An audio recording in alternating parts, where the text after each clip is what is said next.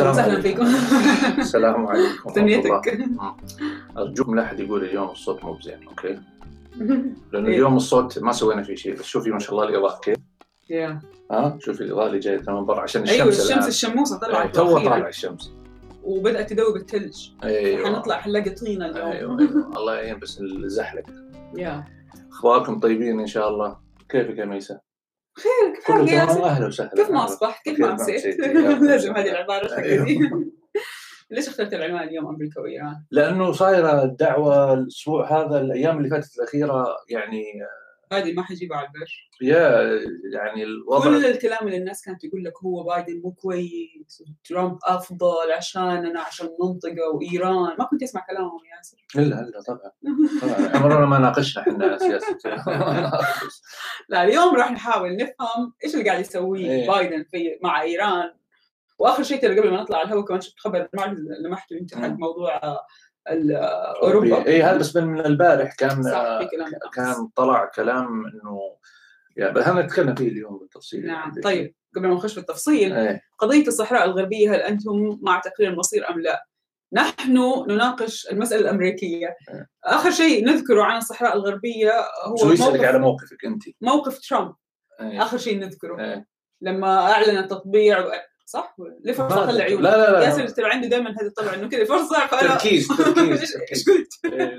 يا سو يا هذا كان آخر شيء سمعناه عن الصحراء الغربية وقت ما ترامب يعني آه، هو قال الاغلبيه يا آه، ترامب آه، قال إنها جزء من المغرب يا إيه. واعترف فيها مقابل التطبيع كان. ويعني هذا كان آخر شيء. بس إحنا آسفين إنه إحنا بس نناقش المسألة الأمريكية. إذا لها علاقة بالصحراء الغربية كذا راح نناقش. أنا أنا بس ودي ادلي بدلوي. يلا عندك البداية خذ راحتك. اي أنا بالنسبة لي أي قرار يقسم دولة عربية. يعني الهدف منه تقسيم أراضي دولة عربية نعم. يعني دائما أتحفظ عليه مم. أوكي أنا أنا ما أبغى أشوف الدول العربية تتقسم زيادة وزيادة مم. وزيادة لكن بنفس الوقت أنا مؤمن بأنه إذا كانت في آه، مثلا يعني مناطق معينة في آه، دول معينة لها خصوصيتها لها تاريخها لها كذا والشعب نفسه يقرر بأنه هو يفضل انه يكون هو يعني له يعني هيئة أو أو يكون له كيان مم. فهذا في النهاية هو قرار الشعب ما هو قراري أنا آه، شخص عايش أصلا حتى وأنا في السعودية عايش آه، آلاف الكيلومترات بعيد عنهم وهنا في أمريكا حتى نفس. الشيء. لكن أنا دائما أتمنى إنه الدول العربيه يعني ما تتقسم تبقى يعني كدول يكفي يكفي تق- تقسيم يعني يكفي السودان. تقسم ما نبغى نتقسم أكثر من كذا ما نبغى لكن يبقى في النهاية هو قرار أنا في رأيي قرار الشعب يعني. نعم. ما, ما, نقدر نفتح خلاف الشعبين مختلفين أصلا عليهم. مو مو مو المغربي المغاربة يقولون لا هي هذول هم جزء من المغرب. وكذا. فهي قضية خلافية عشان كذا هي المسألة. وهذه يعني صارت في مناطق كثير في المنطقة العربية يعني شفنا أشياء في الخليج شفنا أشياء في نعم. السودان شفنا أشياء. وفي النهاية يعني آه، صار يعني مثلا في السودان انتهت على الحل اللي وصلوا له يعني لأنه هم تقسم الأمور زي ما تبغى. يعني ومشكله إنه كمان لما تدخل القضية الدينية في المسألة بالضبط. وتصير هي دول دينية. يعني. الجنوب أحيانا دينية أحيانا تكون قبائلية أحيانا تكون إيه. يعني حسب يعني. في السودان مثلا قسمت في الأساس عشان هم يعني أغلبية مسيحية في الجنوب وما يبغون يكونوا تحت حكم. يعني الإسلام. في الشمال. فيعني طيب. بديت بدلوك خلاص. أي جدا. okay. آه، قضية آه، لا آه، سووا مزامنة مع غرفة في Clubhouse Clubhouse هذا حيلاحقنا يا ياسر. عارف لا يعني حقيقي في ناس مرة كثير بيشجعونا عليه. والله إحنا للآن أنا وياسر الاثنين يعني مو مقتنعين. عادة يعني واحد فينا يسوي account في في مكان يعني مو لازم الثاني يعمل. بس هذه المرة أنا وياسر متشددين إنه مكتفيين بكمية وسائل التواصل الاجتماعي اللي عندنا وحاسين إنه ما المفروض ندخل كمان في شيء جديد. وأنا ما أدري ليه حاسه إنه حينتهي يعني. يا يا أنا احس إنها طفرة. والله اعلم يعني. و- زي زي الهال توك. كان يا وإذا أنتم يعني بتقول لنا عشانه سماعي أكثر من إنه يعني زي اليوتيوب تفتح وتطالع فحتى ياسر بينزل الحلقات دائما على البودكاست هو أظن أعطينا المميزات عشان نفهم إحنا هو لأنه. لأنه فيها نقاش هي المميزات طب ما إحنا هنا بنتناقش لا بس هنا نقاشنا تقريبا يعني باتجاه واحد مم. بينما في الكلب هاوس لا يعني مثلا أنت تعلقين فيطلع لك واحد بدل ما يكتب لك إياها. يتداخل معك وياخذ ويعطي معك مم. وهذا يرد فهي فيها فيها, فيها قاطعوا بصراحة أنا شفت كم مقطع ناس. تتضارب في بعض هذه. عشان كذا أنا أنا أحس إنه يعني إذا إذا كنا حقيقة إذا كنا إحنا غير مؤمنين بجزء كبير بحرية التعبير والاختلاف، يعني أنا أقول لك ليش تحفظي على هاوس؟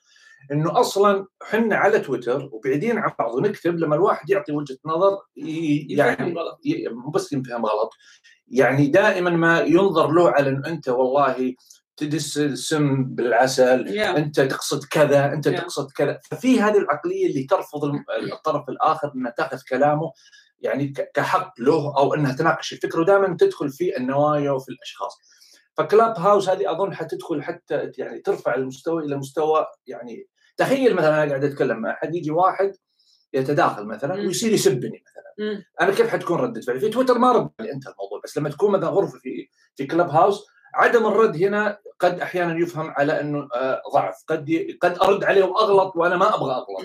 يعني في النهاية الحمية أحيانا تاخذ فما أنا في رأيي ما لم يعني الواحد يشعر إنه الطرف الآخر مستعد إنه يعني يتكلم بهدوء وكذا. ياخذ ما- ويعطي. ياخذ ويعطي وال- والهدف هي أول شيء يكون في حرية. يعني لا أحاسب على الكلام اللي أجي أقوله بكرة. يعني لا أحاسب ولا يقتطع يجتزأ. اي لا يستخدم بعدين كوسيلة لتصفية حسابات أو إلى استقعاد أو إلى اتهام أو كذا. نعم. آه مع إنه يوتيوب موجود الناس اللي تبغى تستقعد تستقعد ما بس على الأقل ما تكون في أجواء مشهوره طيب هو قال إنه الناس كلهم في كلوب هاوس هذا مو سبب إنه الناس ما هو سبب إنه نطير في العجله الناس لا الفرق كبير بين تويتر والكتابة عن تويتر والكتابة. ترى تويتر بيفكر إنه يعمل شيء مشابه ل Clubhouse داخل تويتر وقال إنه اللي يسحب آه المايك يا- اللي. يسب أسحب المايك وأطرده. يعني في rules تقدر تستخدمها ما, ما هو ما هو ما هو السب بالضرورة هو سب. يعني لو جاء لا لو جاء واحد ومثلا بدأ أنا أشوفها آه، وأرجع أقول أنا قد أكون غلطان. يعني آه، هل هل هل يعني هالناس اللي راحوا أكيد أنه عندهم وجهة نظر صحيحة من حقهم. بس أنا إلى الآن ما وصلت إلى هذه القناعة لأن إن المساحة اللي موجودة. تعطي مجال لأنه يكون في حوار حقيقي. يعني أنا أنا أحس أنه لازم بين كل كلمه والثانيه أطبل مثلا عشان أخاف من اللي سامع طيب. أو إلى آخره. جميل. وضح لي أو أو الآخرين يعني يزايدون. لا لا كمل. لا خلاص. خلاص خلاص. ملاحظ انه أنا جمهورية اليوم وانت ديمقراطي اي اي اي ما- أو أنا أهل هلالي وانت وحداوية يعني ما مو أنت لازم بس الكورة؟ خلينا شوية إحنا نتكلم عن أمريكا الآن. آه طيب okay. طب قول لنا إحنا الاثنين مع بعض كذا with red مثلا. بعدين أنا وياك الأزرق والهذا يعني آه صح العلم الامريكي okay. آه أحد آه المعتز طيب شكرا على كلماتك الطيبة. ومن مصلحة أمريكا okay حنخش في موضوع أمريكا بس في أحد قال إيش كان غداكم اليوم؟ للآن ما تغدينا لسه حقيقي يعني بس فطرنا. فطرنا متأخر. فطرنا متأخر ما لاقيش زعتر بجبنة. ولا أحلى. بالعافية. وبعدين حنبدأ ندخل في الموضوع لأنه في ناس مرة كثير قاعدة تتكلم في أشياء مرة كثير إيش رأيك لو نبدأ بالمواضيع الثانية وبعدين موضوع إيران وهذا نخليه هو الجزء الثاني ال- ال- من نبدأ الحلقة بالمواضيع حقت أمريكا إيه الأخطر شوية قبل ما نبدا كل الناس الناس نج- نبدأ بأسئلة الناس بس أنا أقصد الموضوع الرئيسي حق خلينا نخليه آخر شيء نعم إيران وبايدن أنا أصلا مقررت يا آخر شيء. بس آه، بنعد على الهواء عشان نشوف كيف إحنا نتناقش على الهواء نعم. فالناس بدات تسأل أسئلة. فأنا رأيي ناخذ شوية الأسئلة وبعدين. نبدأ في. المواضيع اللي صايرة. اللايكات رجاء ولا عليكم أمر بس اللايكات. الأسئلة تقريبا تتبعها عن ايران مم. فخلينا طيب جميل أسئلتكم جميلة ومتعلقة كثير بالمواضيع اللي إحنا معدينها أصلا آه، حنبدأ مع موضوع محلي موضوع تكساس تابعتوه أكيد. انقطاع كهرباء مشاهد استثنائية في تكساس ولاية تكساس هي القصيم في أمريكا. هي الولاية النفطية هي الولاية ال- ال- فيها القصيم ما بين طيب. ما خلاص. الغنية أمريكا- الغنية أمريكا- الغنية. السعودية كلها نفطية. إيه. لا هي هي مو بس عشانها هي كمان فيها شوية conservative يعني أيوة، محافظين. محافظين. إيه. آه وهي فيها بلاش أقول أشياء أكثر من كذا خلاص عشان ما لا ازعل إي ما أقول لك لا طيب المهم أنتم تعرفوا ليش آه، يعني تكساس مميزة في أمريكا. آه صارت فيها ضجة خاصة. بموضوع النفط. قبل ما نتكلم شوية كذا عن اللي صار مع تيد كروز اللي هو واحد من السناتورز المهمين في تكساس هل ممكن يعني هذا هذا المشهد اللي ورانا هو اللي شفناه من خلال تكساس وكيف إنه أنابيب آه، يعني تعطلت. ومشاريع توقفت وشغل. هل ممكن إنه تنتهي أهمية النفط في يوم من الأيام زي ما العالم يردد أحيانا إنه خلاص حنتخلص من آه، احتياجاتنا للنفط بس الان اللي قاعدين نشوفه حتى في إنقاذ تكساس بأشياء يعني من مشتقات النفط إذا مو نفطية.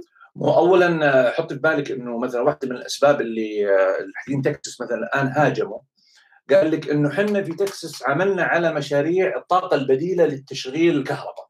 وما اعتمدنا على ال ال يعني ال- البترول يعني كمصدر كذا وهذه هي النتيجة. فكأنهم يقولون إنه خطأ كبير الاعتماد على الط- الطاقة البديلة. آه، لأنها ثبت فشلها في الحالة اللي وصلت اليوم فيها كهرباء تكساس. بالطرف الآخر الرد يقول لك إيوه أنت صح آه، آه، جزء كبير من الطاقة عندك عملتها طاقة بديلة. لكن المشكلة إنه الولاية لم تشتري. الباكجز من شركات ال- ال- الطاقة. اللي تغطي الكوارث والأمور هذه. فلو أنت كنت شاري هذه التغطية وعامل حسابك على إنه وجود طبعاً اللي صار في تكساس حاجة استثنائيه إنه يصير. مثل زي كذا فممكن ما. عملوا حساب التكلفة قال ليش نحط كذا فالجدل موجود لكن مسألة إنه انت سؤالك إنه إنه هل ممكن هذا يشهد إنه ال- ال- البترول إيش إنه يعني ينتهي دوره يعني؟ لا إنه يعني هذا المشهد قديش يؤكد للناس اللي تروج لفكرة إنه النفط ما ما عاد راح تنتهي قيمته. وأهميته هذا المشهد وهذا الموقف قديش يؤكد للعالم إنه لا المناطق النفطية مهمة إيه والنفط راح اي طبعا يستمر. طبعا بالنسبة لتكساس تكساس ولاية جزء رئيسي من من دخلها لأن هي جزء يعني ولاية نفطية مم. أوكي فلما لما تتعطل كهربتها وتعطل الغاز وتتعطل المياه كل الأمور هذه فأنت شريان اللي من خلاله تعيش هذه الولاية. وتعمل يتعطل. وبالتالي يصير تأثير كبير على الولاية وعلى ناتج صح، الولايه صح لو إنها ولاية ثانية زراعيه على سبيل نعم. المثال قد تتعطل بس ممكن التأثيرات حتكون أقل رغم انه نحط في البال يعني. انه الكهرباء. والموية والغاز في أمريكا يعني اولا ال- ال- ال- ال- الغاء الكهرباء والموية. شغلتين في أي مكان في العالم الغاز في أمريكا مهم لأنه أنظمة التدفئة كلها تعتمد على عكس مثلا الدول العربية. ربما في بدائل أخرى في مسألة التدفئة. لكن إذا تعطلت فإي طبعا هذه شغلة كبيرة لكن آه، ونعرف اليوم يا ميسا جزئي سؤالك مهم لأنه هذا خلق جدلية موجودة في أمريكا ما بين تيارين، تيارين يبغى يحول تدريجيا آه، بعيدا عن ال عن ال عن مشتقات النفط.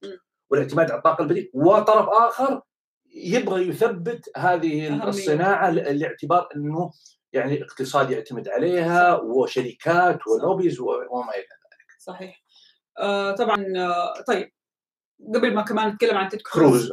في أحد كتب إنه هو من تكساس ومن القصيم. شوفي. هو في تكساس ومن القصيم. أيوه. وقال آه آه إنه صحيح تكساس قريبة من القصيم. أهل القصيم أدرى بشعابها على- وتفسيركم لغضب الناس في تكساس لتيد كروز. هذا اللي راح نتكلم الآن عنه إنه تيد كروز اللي سواه إنه في وقت أزمة شال بعضه هو وعائلته يعني المشاهد اللي شفناها في تكساس كانت استثنائية وغريبة. آه، الصحافة العربية شوية كالعادة شاهدوا ماذا حصل في تكساس. انهيار تكساس. نعم يعني الأسلوب نرجع نقول هذه منطقة زي لو دحين لا سمح الله ضربت عاصفة ثلجيه مدينة ولا والمنطقة في الخليج ما هي آه. مستعدة ولا في حياتها شافت الثلج. تكساس شافت الثلج بس من سنين وبيئتها ومنطقتها تجيها اعاصير مستعدين لهذه الأعاصير. بشكل عام واحيانا يصير عندهم إخلاء وكذا بس ما توصل بيهم إنهم يعني يتخوفوا من آه، عواصف ثلجيه بهذا الشكل مم. و- وهذه المظاهر الطبيعية مرات تجي بسلام كم مرة عملوا نداءات وتحذيرات وانها طلعت فشوش ومرات ما يلحقوا يسووا أو يس- يسووها على خفيف والناس ما ما تديها وش وفي النهاية يأكلوها مشاهد فعلا يعني شفت واحدة من الصور واحد حاطط زي التانل على في السيارة. على الدفاية عشان يوصلها للبيت بس. هي يومين بس أفكر هل فعلا استفاد؟ هل فعلا وصل أيوه الهواء؟ أيوه وصلت أنا وياسر مرة من المرات انقطعت عنا الكهرباء هنا تتذكر أول مرة في أول ما سكننا في البيت عاصفة ثلجيه برضه وهذه منطقة جدا مجهزة مش زي تكساس وانقطعت عنا الكهرباء وفعلا تعبنا خرجنا حتى بالسيارة الإشارات كانت مقفلة يا- يعني قد ما. الكهرباء والدنيا كلها so تمر على الناس هذا الشيء so تيد كروز في هذه المرحلة وهو سنتور من تكساس ومتعصب وساند وجمهوري ووقف وعمل وهم ويعني له اهميته في هذه الولاية. شال بعضه هو وعائلته وراح على كانكون في المكسيك مصيف لأهل تكساس ولأمريكا. آه، درجة الحرارة مختلفة تماما عن تكساس راح هرب من البرد وهرب من البهدلة اللي هم فيها إلى هناك. فهو كان لو عائلته طلعت كان ممكن نبدأ نتفاهم كيف عائلتك تطلع وشايف البلد. بس أنت أنت شخصيا طلعت فطبعا عمل ضجة. ودحين قبل ما نطلع هو شفت على سي إن إن كان مكتوب أو كانوا ناقلين آه، لقاء له من فوكس كان بيقول إنه yes هذا خطأ كبير اللي سويته Yeah, yeah. أعترف لأنه ما كان عنده غير إنه يعترف. فهو أصلا تيد كروز عليه هجوم لأنه وقف مع ترامب في ال في ال impeachment وفي بعد ما صارت الأزمة حق 6 يناير بس فوق كذا كمان سوى الحركة الغبية اللي سواها وهنا في أمريكا ما في شيء اسمه والله مسؤول يشيل بعضه يهرب من الأزمة. هو كمان ميسا قال البارح في كذا عملوا له مقابلة يعني أظن البيت أو شيء. وقال هو التبرير اللي قال هو قال يعني اعترف إنه كان تقديره خطأ. إنه الأولاد عنده قالوا له إنه الوضع كذا اولاده الصغار الوضع كذا وما عندنا دراسة ليش ما يعني ما نروح؟ فيقول أنا قدرت إنه نعم الكلام الفكرة هذه جيدة إن نبعد عن المسألة. يقول مشكلتي وغلطتي إني ما قدرت كيف ممكن تفهم من الناس إنها هروب؟ فيقول بعد ما رحت المطار وركبت الطيارة وبديت أشوف ردة الفعل بديت أستوعب فعلا إنه فعلا الموضوع هذا كان غلط. كان غلط مني. فيقول وصلت الأولاد ورجعت على طول. بدليل إنه هو راجع راح لبس علم تكساس. أيوه طبعا كسياسي لكن هو كمان كان عنده تبرير. هو كان يقول إنه أنا لما رحت فعليا كنت عامل حسابي انه أصلا من ناحية العمل عملي ريموت يعني عن طريق الإنترنت وكذا حيستمر.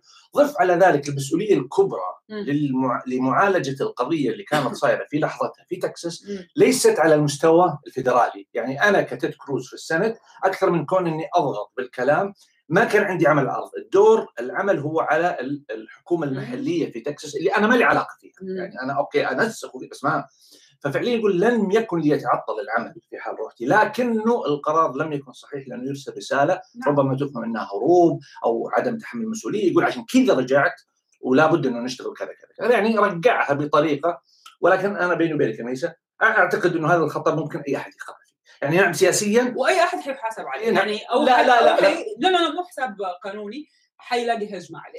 إيه يعني مفهم الناس ما الناس ما راح تعدي إيه نعم صح. هلا هي الناس اللي ما تأدي اللي ما تقدر تروح كانكون أما اللي عنده فرصة إنه يروح كانكون وقرر إنه ما يروح شيء أنا اللي أقصد أنا أفهم إنها تفهم خطأ. لكن أي أحد أي أحد لو أنا وياك يا ميسي اليوم قاعدين في البيت مم. وصار اللي صار تبهدلنا اول اول إحنا ما إحنا مسؤولين. إي ماشي ماشي ماشي. مم. بس بس هو يتكلم على إنه أولاده نعم. قالوا له كذا وكذا. زوجته اولاده وزوجته. هو في تعليقات جات إنه بيقول إنه راح يوديهم ورجع لما كشفوا ورجع هذا هذا أنا أنا شفت الحادثة من بدايتها. أول ما طلعت الصور قبل ما اي بي اكدوا الخبر قبل رويترز قبل أي أحد شفت أمريكان من اللي تابعهم في الأخبار الجيد اللي ينقلوا بمصداقيه كانوا يسألوا الناس يقولوا متأكدين؟ ما هم مصدقين. يعني متوقعين إنه في ناس بتهاجموا بس كذا فيا جماعة أنتم متأكدين؟ متأكدين إنه راح؟ معلش لو أي واحد راح من ديمقراطيين أو جمهوريين في عز أزمة حيلاقي هذه الهجمة. وحيطلع يبرر. وهجم يعني مو بس هذه وصمة عار راح تلاحقه. يعني هذه هذه هذه حركة ما هي عادية. هذا مسؤول. إحنا عندنا هذا لاري هوجن الجفرنر حقنا. معلش في عز الأزمات بنشوفه كيف بنشوف كيف الناس بتمدحه. وهو جمهوري. وإحنا في ولاية ديمقراطية. بنشوف كيف الناس بتمدحه. اللحظة اللي يغلط فيها ما راح يسكتوا له. ما في شيء اسمه والله آه، أشيل أولادي وأهرب وأنتم في كوفيد ممنوع تخرجوا وقافل عليكم مدارسكم. يجلسوا معاهم. أنت موظفينك طيب. عندنا. أمريكا هذه. okay. إحنا اتفقنا انه أصلا كل واحد يقول رأيه. أيوه لا حدافع عن عن كروز الآن. سلام. طيب أنا حرجع ترى اسئلتكم جدا جميلة. وكملوا please اكتبوا لنا كل التعليقات والأسئلة اللي بتخص هذا الأسبوع لأنه راح نناقش كل المواضيع باستفاضة. آه بعد موضوع تكساس وكروز آه زفت. آه تحقيق أحداث الكونغرس. آه يعني أخذ صورة شوية يمكن كبيرة باتجاه إنه صارت تماثل أحداث آه سبتمبر 11 سبتمبر. التحقيقات اللي اي هذا التحقيق لا هذا هو هو هو في تحقيق. بعد طبعا إحنا يمكن آخر مرة تكلمنا الأسبوع اللي فات ما كان صدر الحكم آه، في موضوع قضية آه، العزل. العزل. وطبعا أظن كان السبت صدر الحكم ب آه، يعني ببراءة بين قوسين أو إنه عدم إدانة أو عدم عزل ترامب. فانتهت القضية بالكامل.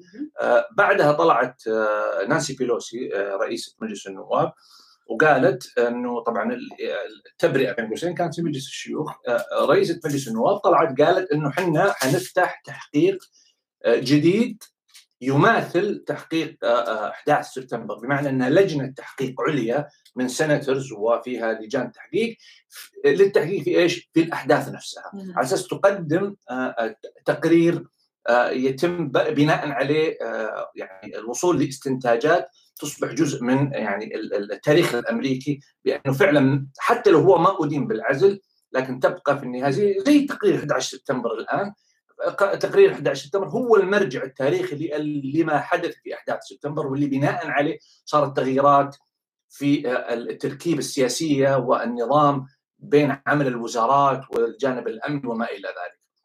فهذا من جانب. ضف على ذلك إنه بعد إحداث أو اللي صار في تكساس كذلك طلعت نانسي بيلوسي وقالت نبغى نعمل نفكر الآن جديا نعمل لجنة تحقيق أخرى في اللي صار في تكساس. فيعني أنا كتبت إنه يعني نانسي بيلوسي نعرف إحنا إنه المجلس يعني الكونغرس وظيفته هي مراقبة الحكومة والتشريع للحكومة وتشريع للبلد. لكن نانسي بيلوسي يبدو لي أنا إنه الآن هي أكثر انشغال منشغلة أكثر. بالتحقيق إنها تفرد عضلاتها من إنها تشتغل مع الجمهوريين لأنهم يصلوا لاتفاق يعني ل يسمونها ل compromise أو التوافق مع الجمهوريين على قوانين أنظمة سارية حتخدم البلد. زي قوانين مثلا خاصة بالتمويل كوفيد وما إلى ذلك. لأنه عندهم الأغلبية تتعامل هي بطريقة الآن نفس منهج ترامب. ما دام أقدر أسويه من غير الجمهوريين حسويه غصبا عليهم. وأنا أعتقد إنه هذا خطأ. بايدن لا أقل يعني رغم إنه وقع على أوامر تنفيذية كثيرة لكنه ما عنده ما أشعر إنه عنده ال approach بشكل زي بيلوسي. بيلوسي عندها يعني الآن عندها حالة من الفوران الانتقامي.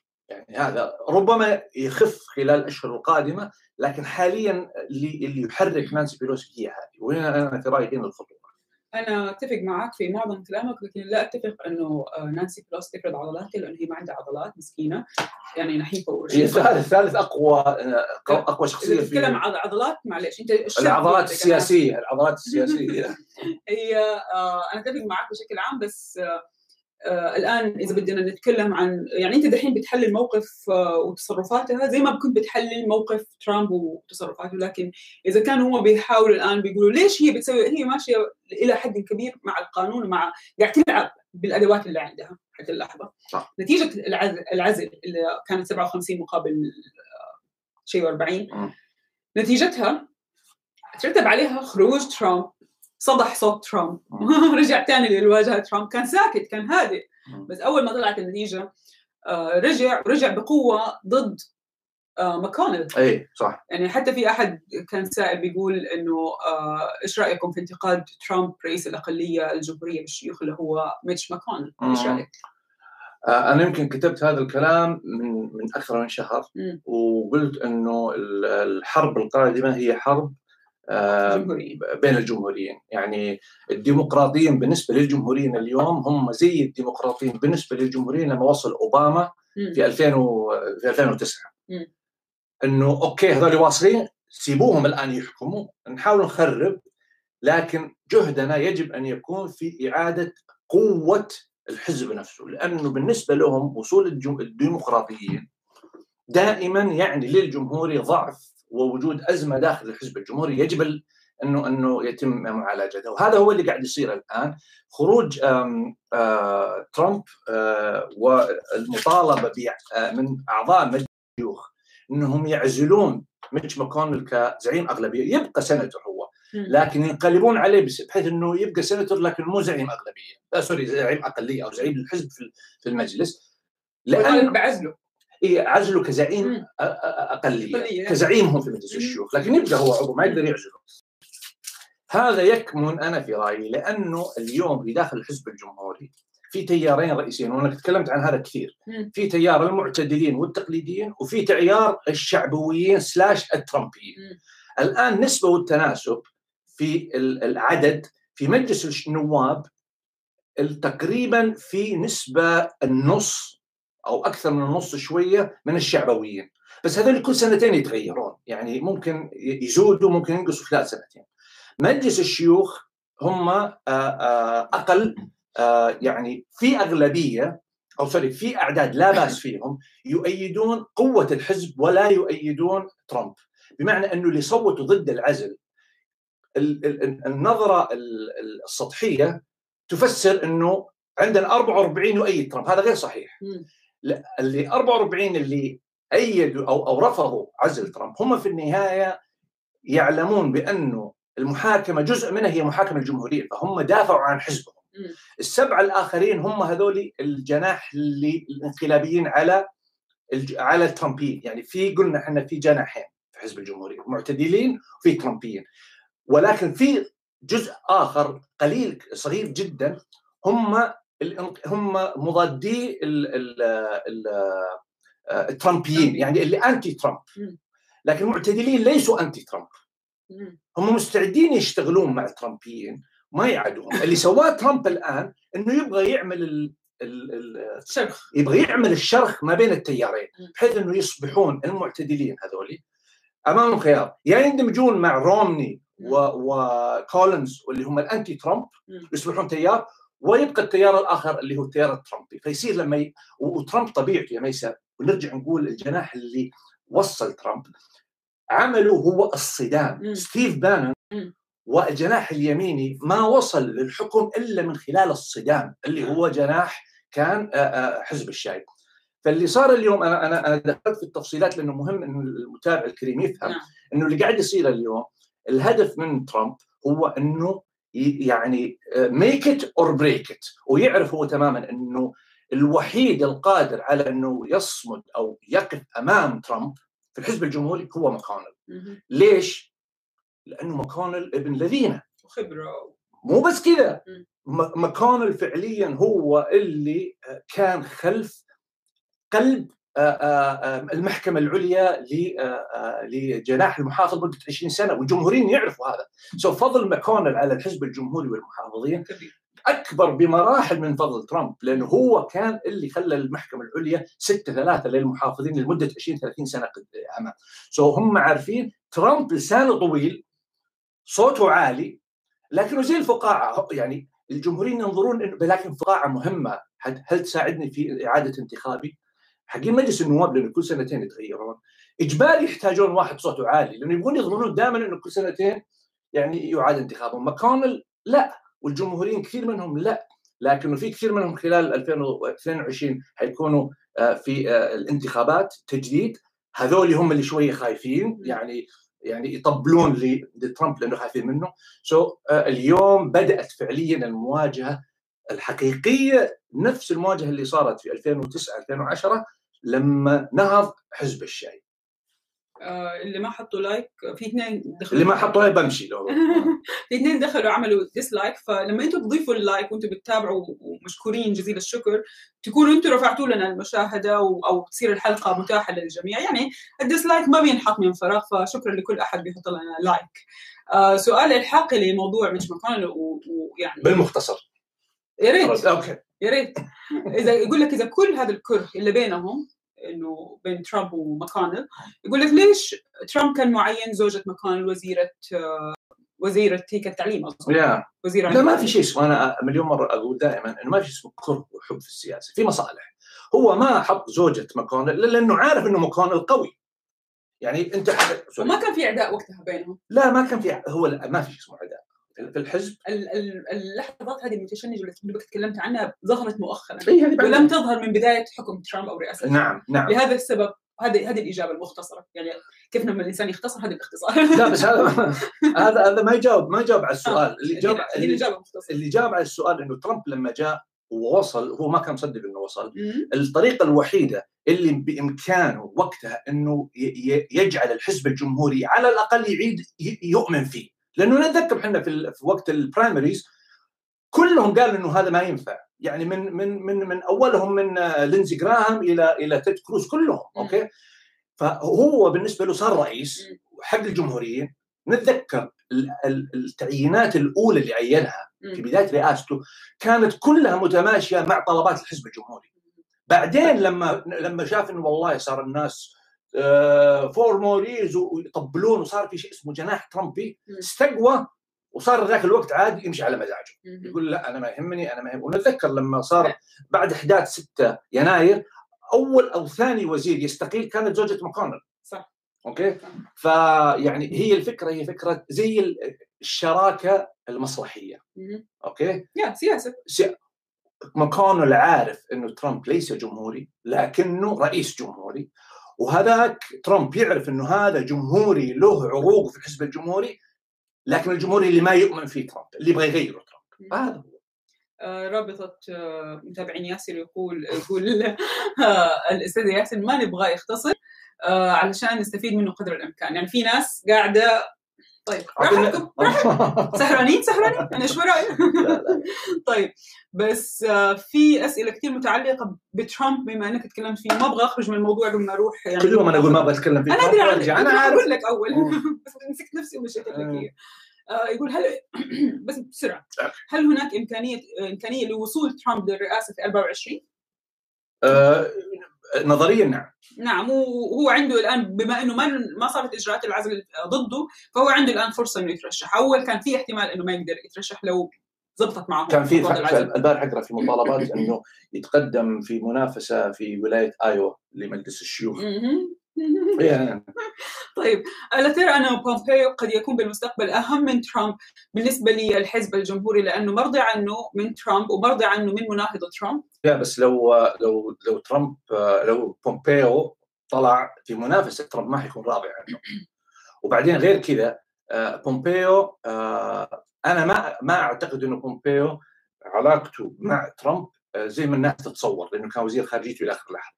بومبيو محافظ أنا أشوف انه بومبيو أقرب إلى إلى إلى بنس من إنه لترامب أنا هذا لكن معلش عشان قلت بينس أنا هذا كنت بدي أقول لك هو مين فرصته أكبر بينس ولا بومبيو مقارنة بترامب؟ هذا سؤال سؤال مهم. أنا أتصور إنه شخصيا شخصيا أشعر إنه ممكن يكون يعني والله صراحة سؤال صعب. يعني ما. يعني أمانة آه، اثنين هم متساويين. لأنه حط في بالك آه، بنس آه،. يملك آه، القاعدة الإنجيلية. okay؟ آه، بومبيو يملك القاعدة التقليدية في الحزب الجمهوري والصقور في الحزب الجمهوري أو حتى حتى حتى الحماة يعني عنده قبول. رجل نعم. CIA كان كان في في ال في ال في, ال في السنت. نعم. رجل سياسة. حقيقة اليوم ما أقدر أف- يعني أنا أنا بالنسبة لي لما. نتكلم عن ترامب بومبيو بينس إحنا بنتكلم عن بعد أربع سنوات. وخلال هذه الأربع سنوات ترامب راح يتحرك بقوة وبينس راح يتحرك ربما وبومبيو تقريبا بدأ يتحرك Yeah. فأعتقد إنه من المبكر جدا مبكر إنه نتكلم عن هذول الثلاثة أو عن مستقبل الحزب الجمهوري لأنه في أشياء كثير راح تبين خلال الس- السنتين القادمة ما Yeah. راح أقول الأربعة حتى السنة. يعني عشان كذا أنا كلامي الآن لاحظ يا دائما يركز على ان نحاول نقرأ نعم. آه، آه، السطور. مو بين الرسول نقرا نقرأ يعني ال- الدينامكس ال- العمل السياسي الحزب اليوم. وصولا ل 22 مم. نوفمبر يعني الانتخابات لأنه كيف حتنتهي انتخابات نوفمبر 22 في في الكونغرس. بناء عليها توضع ال- القواعد لانتخابات الرئاسة. فإما أنها تتجه بهذا الاتجاه وتصبح فرصها أكثر أو تتجه إما يتغلب ال- ال- التقليديين وبالتالي يعود الحزب الجمهوري إلى الوسط أو يتغلب الشعبويين آه، وجماعه ترامب ويتجه أكثر باتجاه اليمين نعم وتعليق بيقول ترامب سيتضح إذا سيترشح أو لا. آه، آه، بسبب أو لا بسبب الانتخابات البرلمانية في 20 صح. 22 صح. نوفمبر صح. طيب وفي أسئلة كثير جت عن موضوع رغد آه، صدام حسين وفي أسئلة كثير يعني آه، صراحة العراق لها علاقة بشكل أو بآخر بأمريكا فلازم نتطرق لهذا الموضوع. وفي مواضيع كثير يعني. مطروحة ولكن راح آه، أروح على مو- موضوعين قبل ما أبدأ آخذ أسئلتكم. زي ما قلت لكم كملوا كتابة وراح أتطرق اليوم لكافة الأسئلة. ما راح أقفل البث إلا لما أخذ كل الأسئلة. سو so, عندنا موضوع صفقة أسلحة مصر. آه، أمريكا وافقت على صفقة لبيع أسلحة لمصر بحوالي 200 مليون دولار مم. وفي المقابل هي كانت آه، طلع بايدن بكل يعني وضوح وقال إنه راح يوقف آه، الصفقة عن السعودية ويمكن كانت مع الإمارات. فليش هذا التباين إذا كانت البعض ربطها بمسائل حقوق الإنسان إلى آخره إيش اللي صار عن مصر؟ باختصار ياسر. آه أنا حقيقة هذا السؤال يا ميسا آه تواصلت خلال اليومين اللي فاتت مع مجموعة من الباحثين وحتى من أشخاص يعني حزبيين. وحتى الآن ما جاني ما جاني إجابة واضحة نعم. و...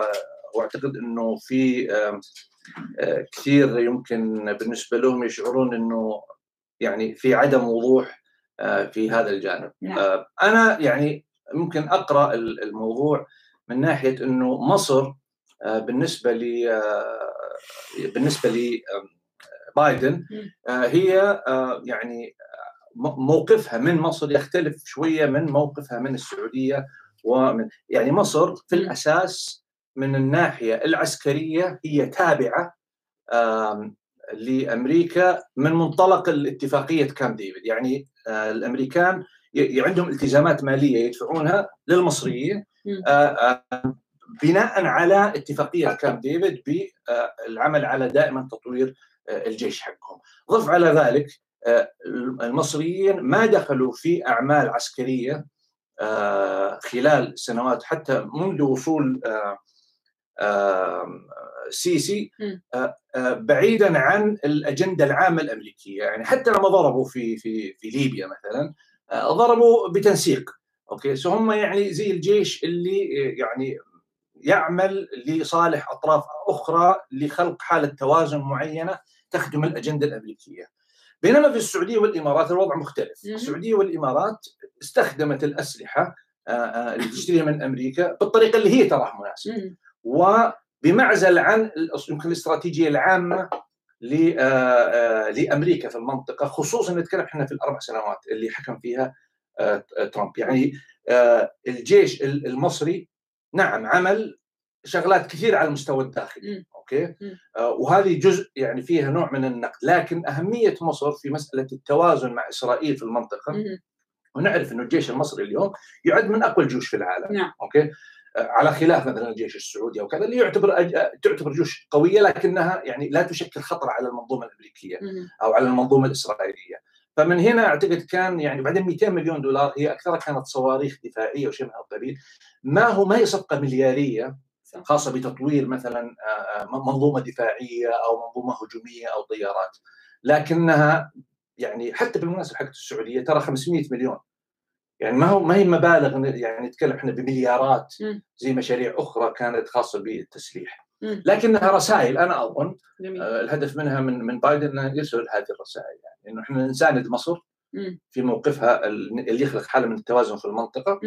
ونبغى نرسل رسالة سلبية أو رسالة عتب أو رسالة نقد للسعودية والإمارات من هالناحية. بما إنك تكلمت عن النقد بايدن طلع يعني برضو مش هو علق البيت الأبيض. عن طريق البيت الأبيض سمعنا تصريح بأنه هو ما راح يتواصل إلا مع نظيره. واللي هو الملك سلمان بن عبد العزيز. و في المقابل بعدها يمكن بعد التصريح بكم يوم وزير الدفاع الأمريكي تواصل مع وزير الدفاع السعودي ولي العهد السعودي الأمير محمد بن سلمان. كيف قراءه هذه يعني هذه هذه الحدثين؟ أنا يمكن قلت في الحلقة اللي فاتت إنه الإدارة الحالية إدارة بايدن عندها موقف من السعودية مبني على السياسات اللي وضعها أو يديرها الأمير محمد بن سلمان اللي هو ولي العهد وموقفهم سلبي تجاه هذه السياسة، لا يقبلون بهذه السياسة ولا يرون أنها سياسة مناسبة تخدم مصلحة يعني مصلحة من وجهه نظرهم مصلحة أمريكا العليا في المنطقة ومنطقه ومصلحه المنطقة نفسها فيما يتعلق بحاله إما استقرار أو توازنات. فبالتالي اللي اللي بعث يعني فيها كانت بمعنى أنه لن نتعامل مع الامر وأنا قلت الأسبوع اللي فات أنه الإدارة الأمريكية بايدن بمعنى لن يتعامل لأنه شوف التعامل مع على المستوى الوزاري هذا تعامل مرتبط بالجانب التنفيذي أوكي؟ الجانب التكنوقراطي صفقات إدارة تفاهمات. لكن المستوى السياسي بمعنى مثلا من الذي يملك حق الاتفاق الاستراتيجي ومثلا أقول هذا حبيبي أو هذا حليفي أو هذا عدوي. ليس الوزير. من يقول هذا الكلام هو على من على رأس العمل. رأس أي المؤسسه أو الدولة. بالتالي هنا بايدن يبغى يقول إنه لن نتعامل أنا كرئيس كاستراتيجية عامة لأمريكا كمصالح أمريكية لن أتعامل مع بين قوسين تنفيذي اللي هو في نظره الأمير كوزير. بل أتعامل مع صاحب القرار الأعلى واللي هم اللي هو زي أنا اللي هو الملك.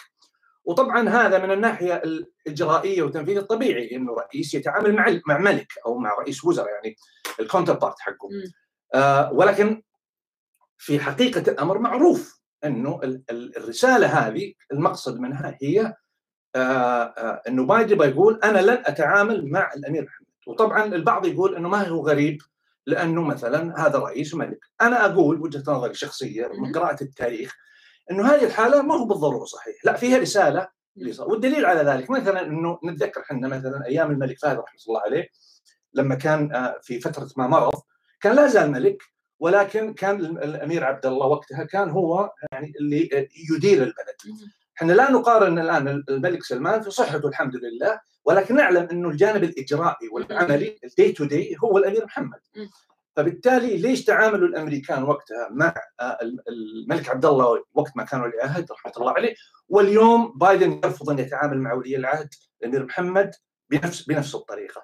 هي تأكيد للي قلته أنا الأسبوع اللي فات واللي قبله إنه إدارة بايدن لا تريد أن تتعامل مع الإدارة مش الإدارة الرئيس والاستراتيجية لا تريد أن تتعامل لا تريد أن تتعامل مع الأمير محمد باعتبار هو صاحب القرار النهائي. تريد أن تتعامل معه باعتباره مسؤول عن ملفات معينة طبيعية لهذه الدولة إن كانت في الدفاع أو كانت في الخارجية مع الخارجية وما إلى ذلك. لكن تحديد الاست... يعني مثلا الصفقات خلينا نقول أي أي شيء يتطلب موافقة الرؤساء بايدن يقول أنا ما أبغى أتعامل مع مع هذا مش مش يقول إنه ليس واجب اني اتعامل معه، لا هو يقول ما أبغى أتعامل، يعني هذه الرسالة المبطنة اللي هو يقولها. وهذه طبعا امانه متوقع خصوصا مع يعني اللغة اللي سمعناها من الديمقراطيين ومن بايدن حتى قبل لا يوصل للرئاسة إنه عندهم إشكالية شخصية مع أسلوب الأمير محمد في إدارة البلاد ويرون ان عندهم تحفظات معينة وطبعا معروفة وتكلمنا عنها وربما صارت واضحة للجميع إيش هي هذه؟ ما يرونها مآخذ على اسلوب إدارة البلد تحت يعني تحت إدارة الامير محمد. يعني في تعليق قال كلامك واضح ولكن التشبيه مو واضح.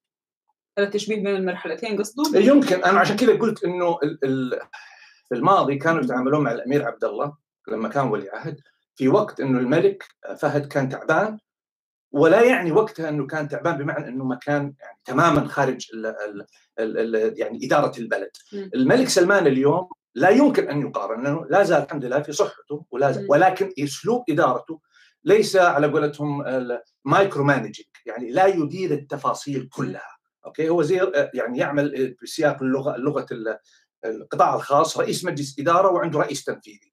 فالرئيس مجلس الإدارة هو الملك اليوم اللي يشرف على الملفات الرئيسية الكبرى لكن التنفيذي من يعمل على تحقيق بين قوسين. الأهداف هو الأمير محمد.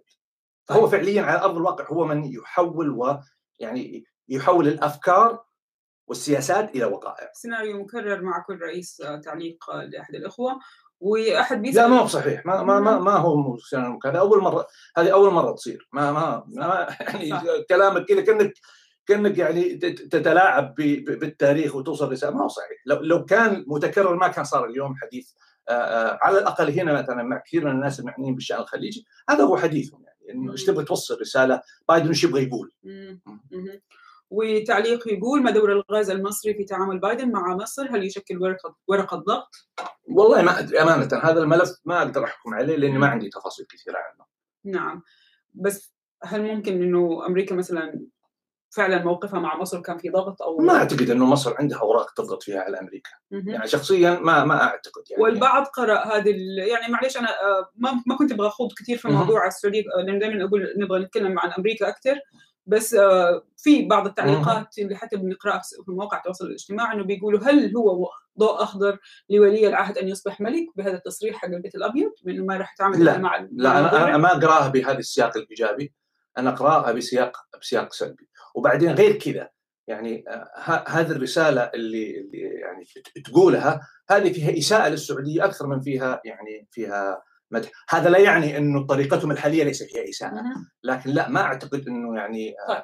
بهذا الشكل. جميل. آه تعليق يقول أنصح بكتاب How democracy democracies die ما أعرف إذا قلت إلا إلا و راح أكمل معلش حرجع لاسئلتكم زي ما وعدتكم كل الأسئلة راح أقراها اليوم. بس خلينا نروح على إيران بما انه بنتكلم عن بايدن والمنطقة منطقتنا اللي تهمنا. فالتصعيدات والمستجدات على الساحة ما بين بايدن وإيران جت أسئلة مره كثير ما راح أسأل أسئلتي بس راح أقول لك آه يعني إنه أحسن معدين. أيوه أيوه إنه أمريكا سحبت اليوم آه سحبت أمس الخميس آه تأكيد ترامب بإعادة فرض عقوبات الأمم المتحدة على إيران في سبتمبر. واليوم صارت المستجدات حقت بايدن وأوروبا م. بشأن الملف النووي م. الإيراني الاتفاق فكيف قرأت هذا الموضوع عشان نبدأ ناخذ الأسئلة بالمختصر الله ال- خلينا نشوف الاختصار حق ياسر إيه، إيه. البارح كان في اجتماع. بين آه، آه، آه، بلينكن. ونظرائه من فرنسا وألمانيا و وبريط- مم. فرنسا وألمانيا وبريطانيا. وطبعا نعرف إنه فرنسا وألمانيا وبريطانيا زائد الصين زائد روسيا هم الخماسي اللي مع أمريكا يشكل الاتفاق النووي مع إيران. فمع هذول الثلاثه اتفقوا صار اجتماع أوكي ويبدو ان الاتفاق كان إنه الأوروبيين قالوا حنا يا الأوروبيين. سنعمل كوسيط إنك إنه نطلب من منكم يا أمريكا ومن إيران إنكم ترجعوا لطاولة المفاوضات، يعني وكان نحن اللي نتوسط بينكم، لأنه نعم. كانت خلال الأسابيع اللي فاتت كان في دائما آه، آه، آه، غزل بين الطرفين ولكن كل طرف يقول لا هو يجيني أول. أوكي؟ زي اللي يقول كل واحد يقول واحد يقول الحل آه، في واشنطن والثاني يقول الحل في طهران،. أوكي؟ فهذه هي اللغة اللي كانت مستعدين ولكن كل واحد يجي آه، كل واحد يقول للثاني يجي. جميل الاوروبيين قالوا لا تدرون شلون؟ لا أحد يروح للثاني، إحنا بندعيكم اثنينكم وتعالوا وتفاهموا وخلينا نتكلم في الموضوع. الإيرانيين كان عندهم شروط في مسألة إنهم يرجعون، إنه في أمور معينة ما حد يتكلم فيها. بما فيها مثلا إنه يقولون إحنا ما نبغى نتكلم مثلا في قضية الصواريخ البالستية،.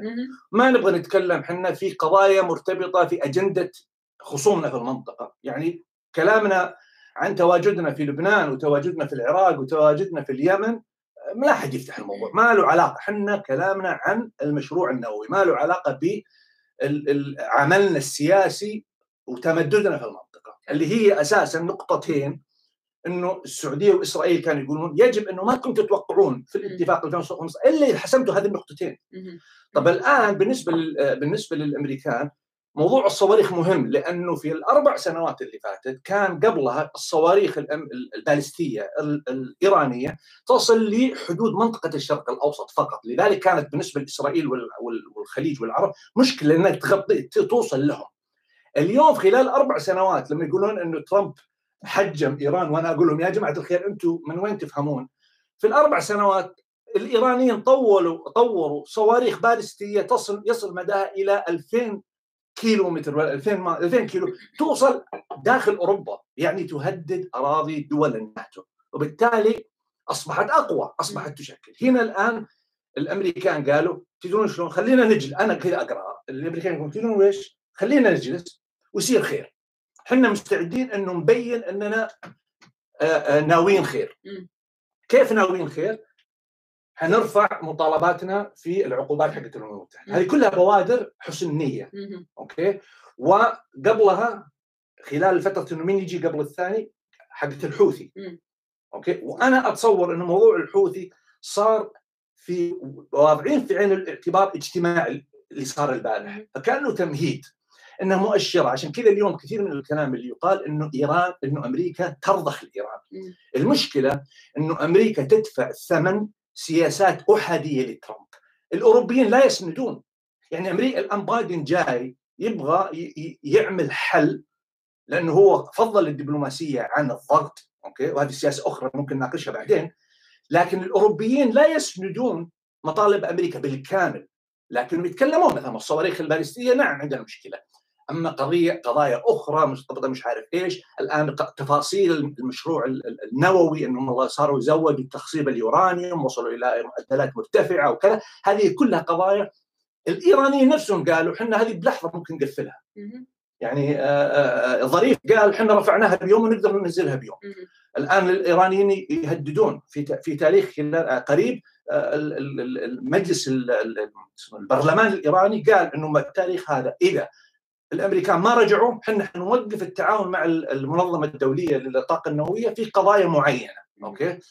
فالآن نعم على أرض الواقع الإيرانيين عندهم مفاتيح المبادرة يعني عندهم الإمكانية للتفاوض لأنه الأوروبيين الروس وال والروس والصينيين وراهم من أول حتى أيام أيام ترامب لكن الأوروبيين اليوم فاهمين موقف أمريكا تحديدا بايدن إنه محرج. يعني يقول لك أنا جاي الآن ماسك بعد ما واحد واحد قبلي خلص كل شيء.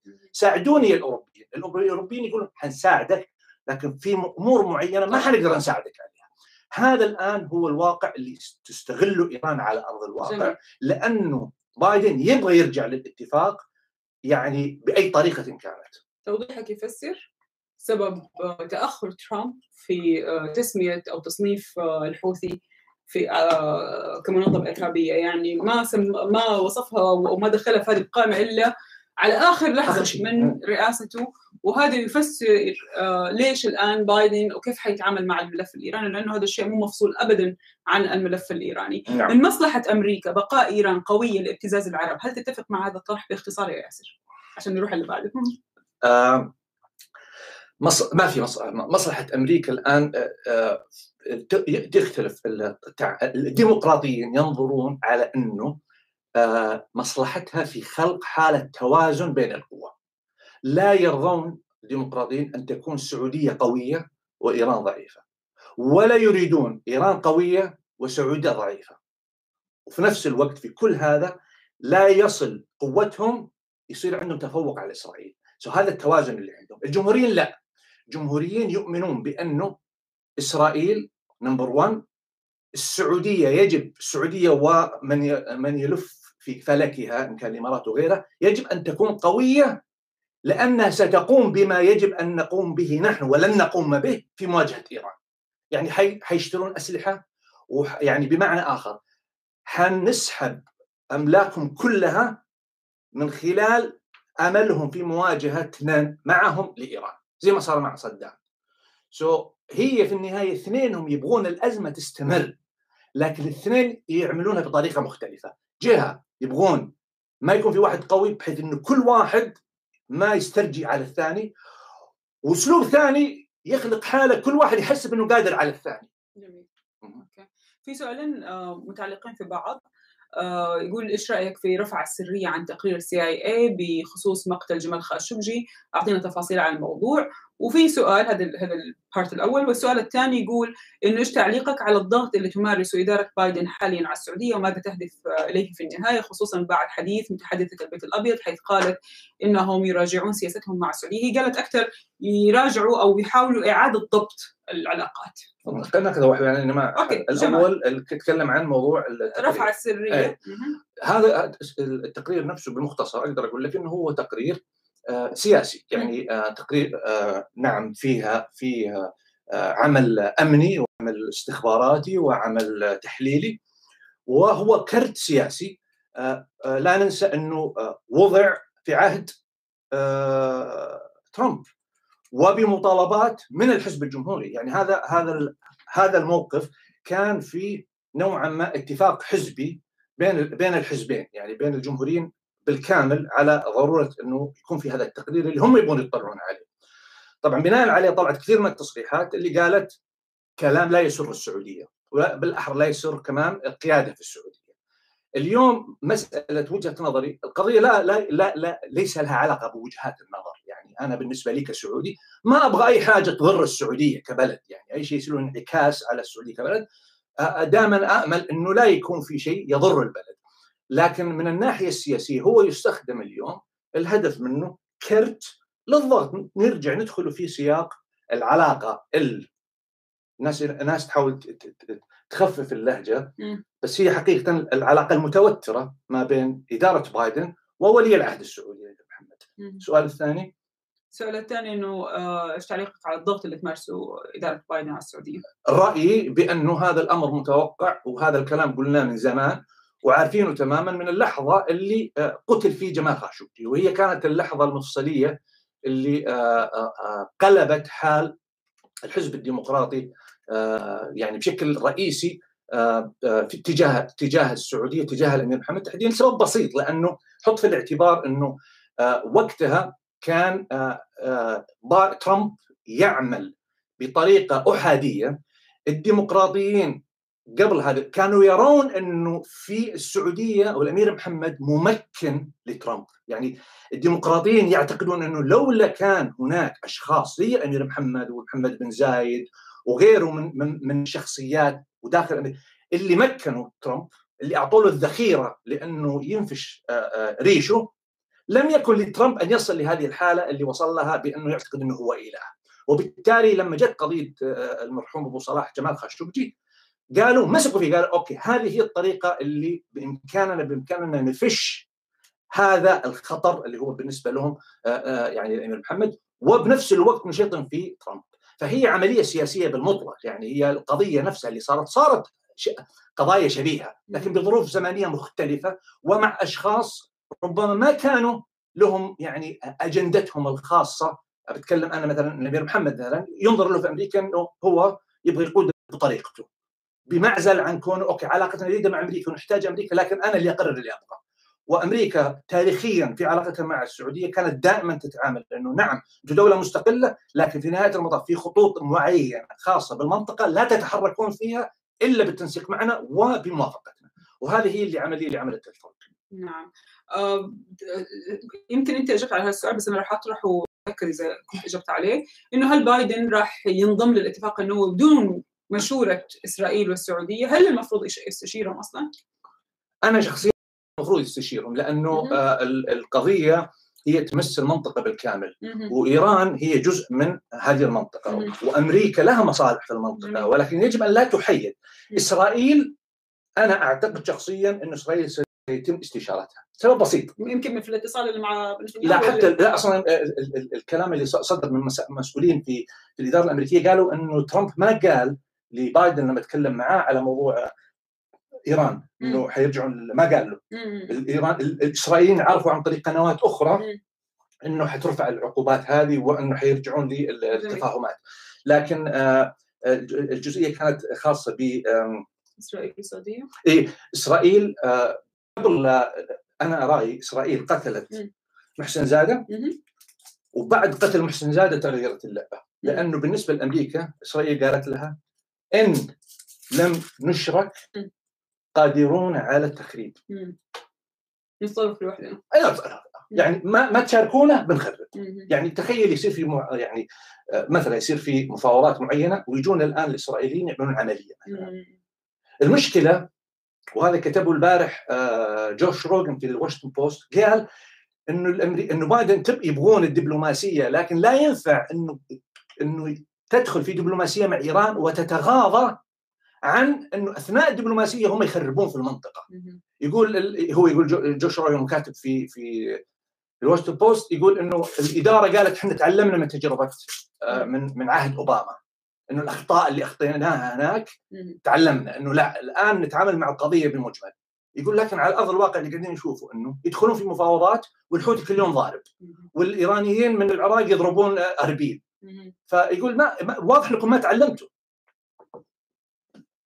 آه برضو تعليق على موضوع لا لا لا لو سمحت في أحد كان آه، بيقول إنه يتمنى إنك تعطيه صورة عن كمالا هاريس وتوجهاتها السياسية والفكرية ونظرتها للشرق الأوسط أكيد اليوم. يا بس آه يمكن حتسوي فيديو إن شاء الله. على قناتك. الفيديو هذا اللي له اللي له سنتين. له سنتين. إيش صحة تقرير آه الاستخبارات الأمريكية عن المتورطين بمقتل خشوجي اللي دوبنا تكلمنا عنه. كيف سيكون ذلك ومتى؟ في انباء الأسبوع هذا. الأسبوع هذا قد يخرج. خلينا نشوف إيش هو ترى خرجت أش... آه، خرجت أجزاء منه وكان حتى يعني سنسرد أو يعني في في آه، يعني في في نوع من الرقابة عليه لدواعي الأمن القومي. لكن التزام آه، رئيس اللي هو حق الأمن مو مستشار الأمن القومي اللي خاص حق لجنه الاستخبار أو حقت الاستخبارات هذه. إنه قالوا لا حنكشفه كما هو من غير أي سنسر القومي شيء يا يا حق ال حق ال حق طيب. التعديل هذه اللي مو مو مو برئيس مو مستشار الأمن القومي. هذاك جاك هي مديرة مستشار الأمن القومي. هي أظن المسؤولة حقت حقت مجتمع الاستخبارات نعم. بشكل عام. نعم. لسه بنتعود عليه لا هو المنصب معروف هو بس إنه لقينا فرق بين تكساس والقصيم إنه تكساس ما عندهم كليجن آه السيناتور كريس ميرفي لا يزال ياسر مرة متأخرة. مرة متأخرة. لا قاعد قاعد أفكر يعني أوكي الكليج آه أوكي. السيناتور كريس ميرفي لا يزال مصر على الهجوم على السعودية في جميع الأوقات. آخرها مقال في مجلة الشؤون الخارجية غريب إصراره على معاداتنا. وشوف كريس ميرفي أنا أول مرة أقابله قابلته في لقاء. شوف المفارقة كمان. اللقاء هذا كان هنا في DC بتنظيم ال think tank اللي أسسته السعودية لفترة ثم آه، يعني اضمحل اللي هو كان اسمه آه، كان اسمه؟ اللي هو Arabian Arabian Foundation اللي هو المهم وقتها كان ال keynote speaker هو كريس ميرفي. وكريس ميرفي أي حق شهابي حق علي شهابي. أوكي؟ و... بس أنا مصدق ان الاسم ضاع قبل كده. لا أنا ناس ناسي اسم المعهد. هو. Arabian Foundation بس حاول أترجمها بالعربي. أوكي.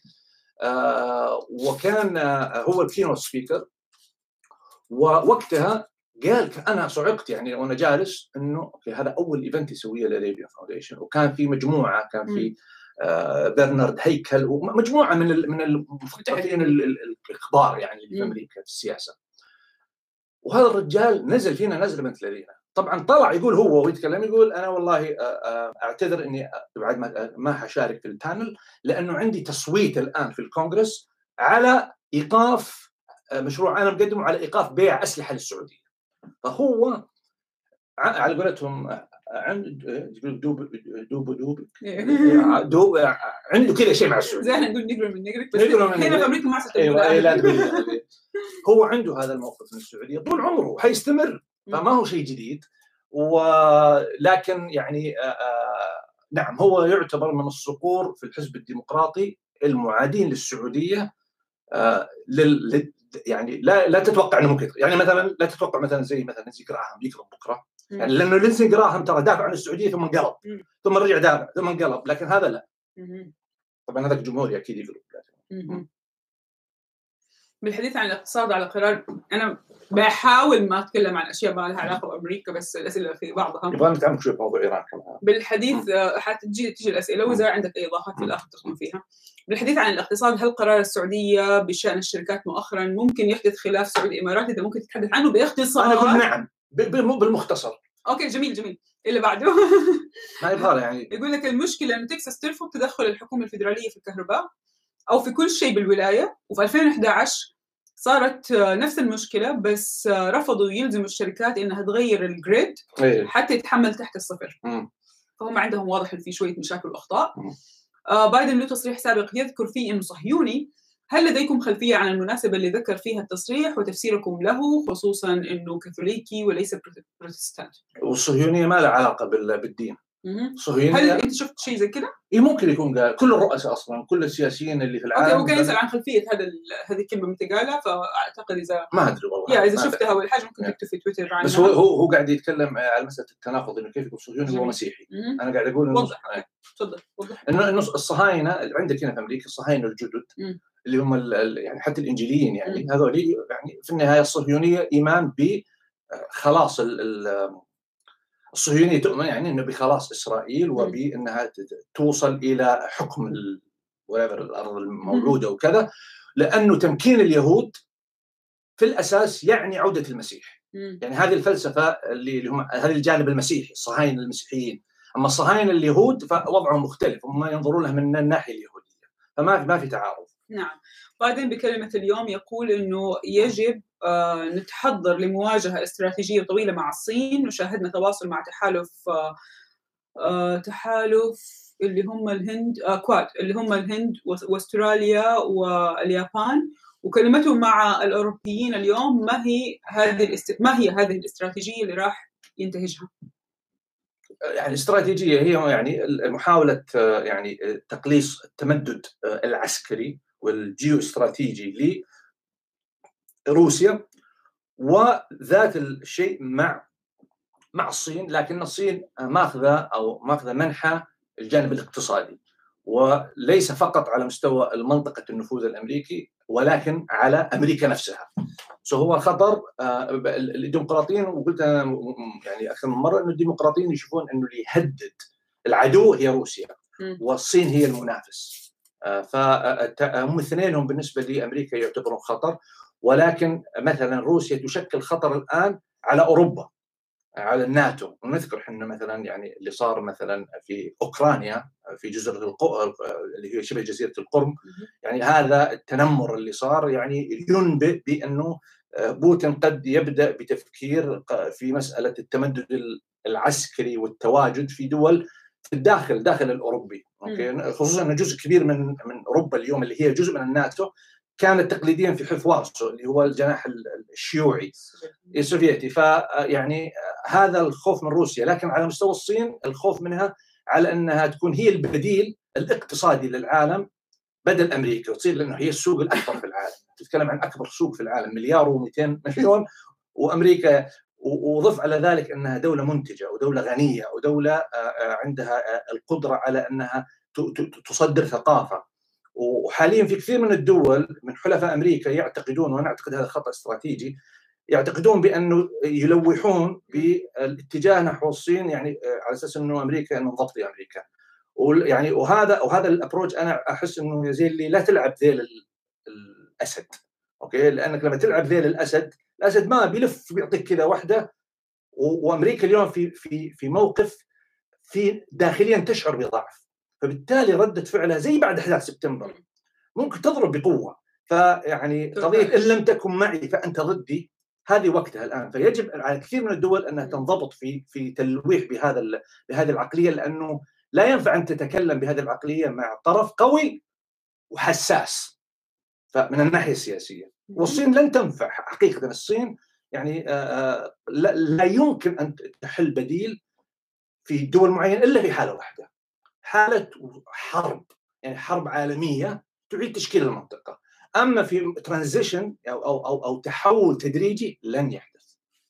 ما هو الانطباع العام بين تواصل بايدن ونتنياهو بعد تأخيرها؟ وهل راح يكون في دور لاسرائيل في المفاوضات النووية الحالية ولا بايدن راح ياخذ نفس سياسة أوباما وما ياخذ رأي دول المنطقة مثل إسرائيل والسعودية؟ تقريبا السؤال مكرر. إسرائيل حياخذها مؤكد. وحط في البال إنه أنا تكلمت عن هذا الموضوع من شهر. انه إسرائيل هي اليوم الوكيل الشرعي للموقف في المنطقة مع إيران.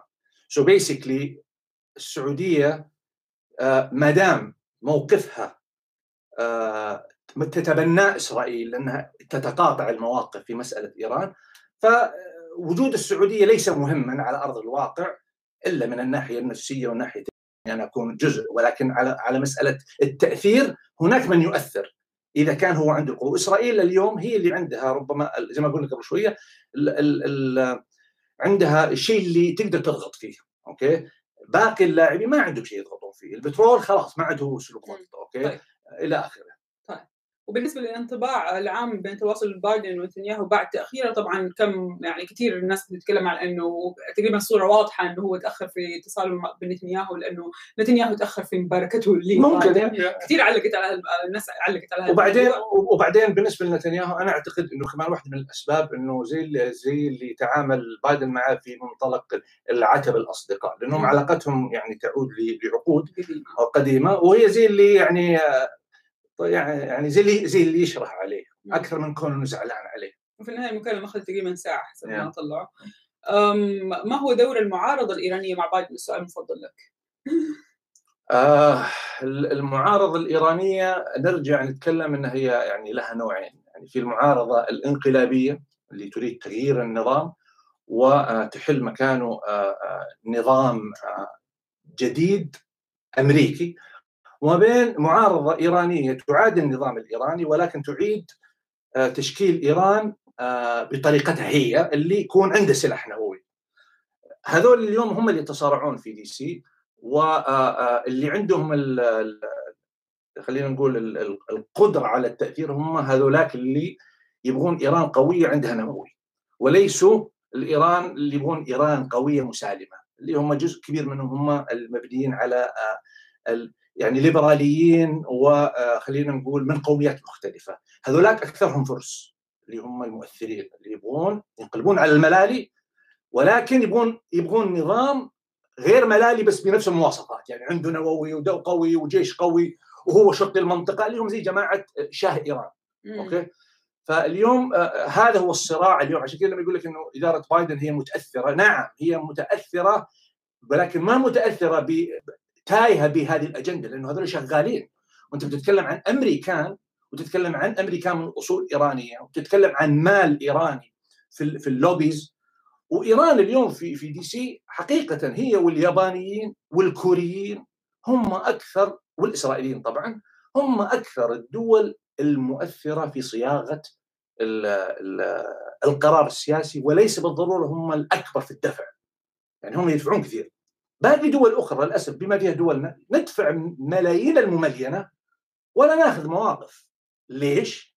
أنا وجهة نظري إنه مواقفنا تكتيكية ما ندري وش نبي بعد عشر سنوات. شغلهم أقدم. اي شغلهم أقدم بس ما عندنا هدف استراتيجي. وش نبغى نسوي إحنا؟ نبغى إحنا نشتغل عشان نضرب قطر. قطر تضرب عشان تضرب السعودية عشان يعني تأثر عليها. نبغى قطر إيران ما عندهم كذا. هذولاك ما يشتغلون كذا. هذا يشتغلون على بعيد جدا. وهذا أنا أعتقد اللي اللي اللي يفقد وجود قاعدة حقيقية من الموالين للسعودية قناعة بالسعودية أو بالإمارات ناس قبيضه تعطيني أطلع أقول كلمتين لك ما دفعت ما حقول الكلمتين هذه الإيرانيين مشكلة الإيرانيين. أنا كنت أعرفه ولا زلت أعرفه هذا رجل أمريكي من أصل إيراني كان مسؤول. إدارة المشتريات العسكرية في البنتاغون أمريكي من أصل إيراني يعني واحد زي كذا يعني. واحد يقعد يشوف مواصفات الأسلحة اللي تقدمها لوكهيد مارتن عشان البنتاغون يشتريها. وين طيب؟ يعني كذا تأثر أنت في العالم. كذا تتغلغل. تيجي تاخذ. تاخذ المهاجرين ال... ال... ال... العرب اللي هم من عيالك بدل ما تيجي تقول عليهم هذول معارضين وتقول عليهم هذول تركوا بلادهم وراحوا تشحتوا خذهم استوعبهم خليهم بجنسياتهم الأمريكية خليهم يوصلون ادعمهم هذول هم سفراء الحقيقي الإيرانيين عملون كذا. أنا هذا الأمر بالنسبة لي حساس جدا لأنه لن نتمكن من مواجهة الإيرانيين في دي سي من خلال الطريقة مع احترامي شراء الذمم اللي شغالين فيها الآن. حقيقة. تبغى تؤثر في أمريكا؟ ادخل في صميمها. لا لا تشتري وكلاء لك كون جزء من الصناعة صناعة القرار. ما هي أهم الأفكار المحركة لبايدن؟ هل هم اليسار؟ أتباع ساندرز؟ أو فكر الوسط التقليدي اللي يتبع بايدن أو أفكار أخرى؟ بايدن اليوم هو في هذا الصراع. نعرف إحنا قبل يومين ترامب بايدن واجه هجمة كبيرة من التقدمين واليسار لما أعلن بأنه هو لن يساند موضوع ال 50 ألف دولار إعفاءات من قروض قروض التعليم العالي. اللي كان يتكلم عنها قبل لا يصير رئيس. قال أنا مستعد يعني أدعم أنه يعني يصير في تنازل 10000 دولار لكن مش 50 ألف. وحط بعض الاشتراطات وهذا طبعا بالنسبة لليسار والتقدمين كان واحد يعني ساندرز ولا ولا إليزابيث وارن ولا AOC ولا كل هذول. هذه قضية جوهرية عندهم إسقاط هذه الديون على الطلبة. so لا يعني بايدن اليوم يداري كل هذه التيارات وشغال على تيار يعني لا زال هذول يسحبون من هنا ثم يرجع يسحبون من هنا هو يعني ماشي كذا. أعتقد إذا عدى عمق الزجاجة خلال ثلاث أربع اشهر القادمة يعني ستتضح فعليا إيش هي استراتيجية بايدن في كثير من القضايا. الآن لا زال في ضروره التشكل. طيب تعليق على في أول أحد سألني عن موضوع لقاء رغد صدام حسين تعليق على السريع. هل تستحق رغد صدام حسين أن تكون على هرم السلطة في العراق؟ لأنه يعني في كلام من أظن حتى في المقابله إنها قايلة إنها هي تبى ترشح لو لا قالت ما قالت كل شيء ممكن. أيوه فصار في عليها كلام. أنت إيش شفت باختصار عن اللقاء؟ أنا بس أنا ودي أسمع رأيك أنت أنا منتظرة بعد هذا اللقاء نشوف لقاء عائشة القذافي. يعني اللقاء شوية كان مستفز للعراقيين ويعني إحنا نعرف انه في القناة العربية في عراقيين كثير يشتغلوا وأكيد استفزهم هم كموظفين قبل ما يستفز حتى المشاهد. في ناس تكلمت على اللقاء ك يعني كأداء وما أداء. أنا مو هذا الموضوع. يعني ليش رغد الآن؟ إيش الكلام اللي قاعدة تقوله؟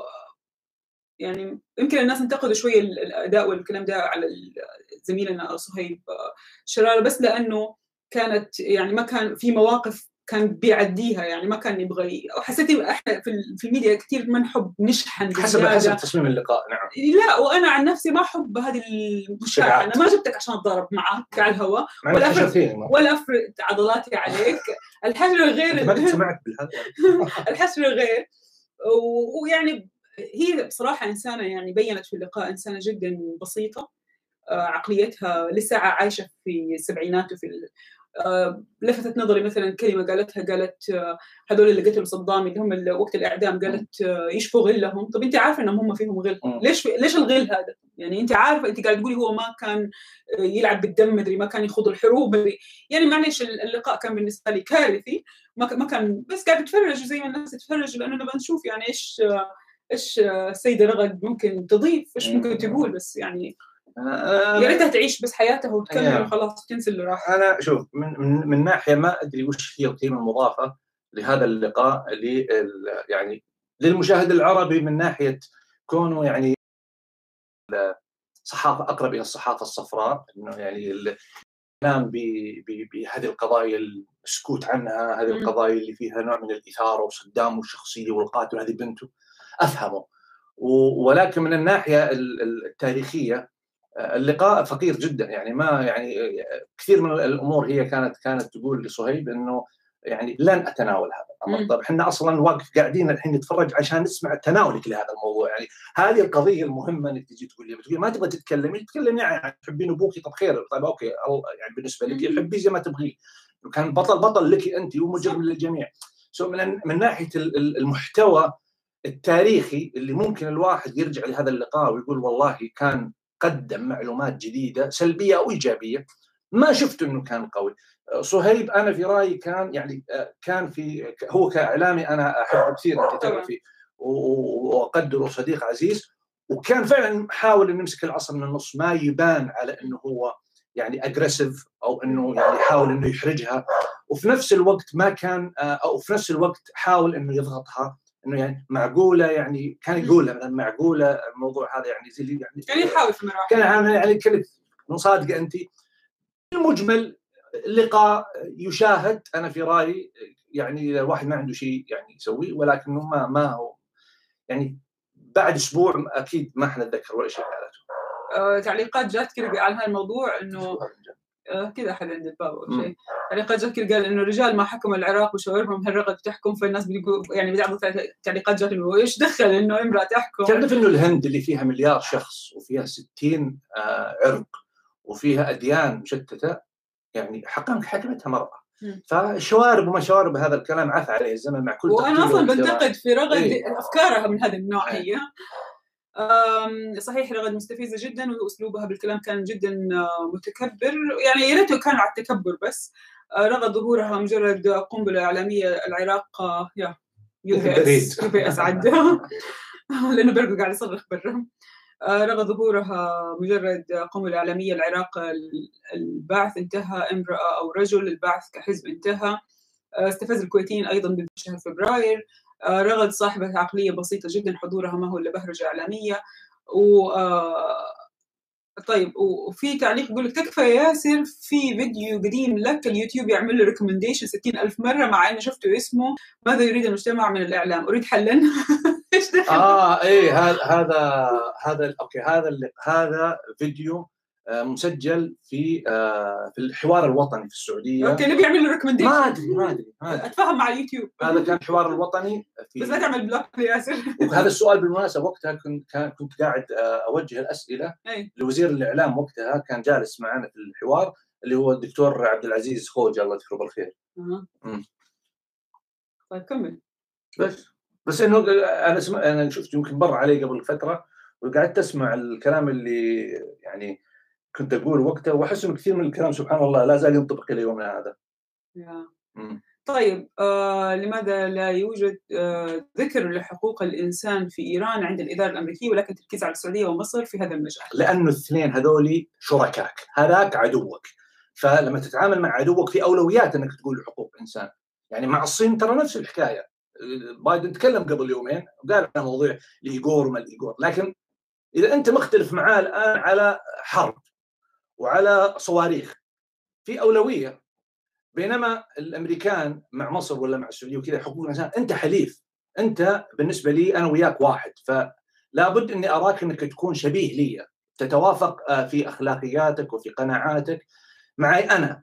فحتى على مستوى الداخل الأمريكي كثير من النقد اللي يصير على الإدارات الأمريكية في علاقتها مع السعودية ومع غيرها من الدول الدول العربية هي جزئية واحدة إنه إحنا دولة ديمقراطية نسن الدول يصفونها بالدكتاتورية، يصفونها بالشمولية، يصفونها بالمكملاتيه المطلقة، كل هذه الأفكار اللي الثورة الأمريكية لما صارت في 1700 صارت ثورة على هذه المبادئ، يعني لما ثاروا على الإنجليز وحكم الإنجليز البريطاني والملك البريطاني فيقول كيف إحنا نتعامل مع هذول الآن كأنهم حلفاء ولا شركاء؟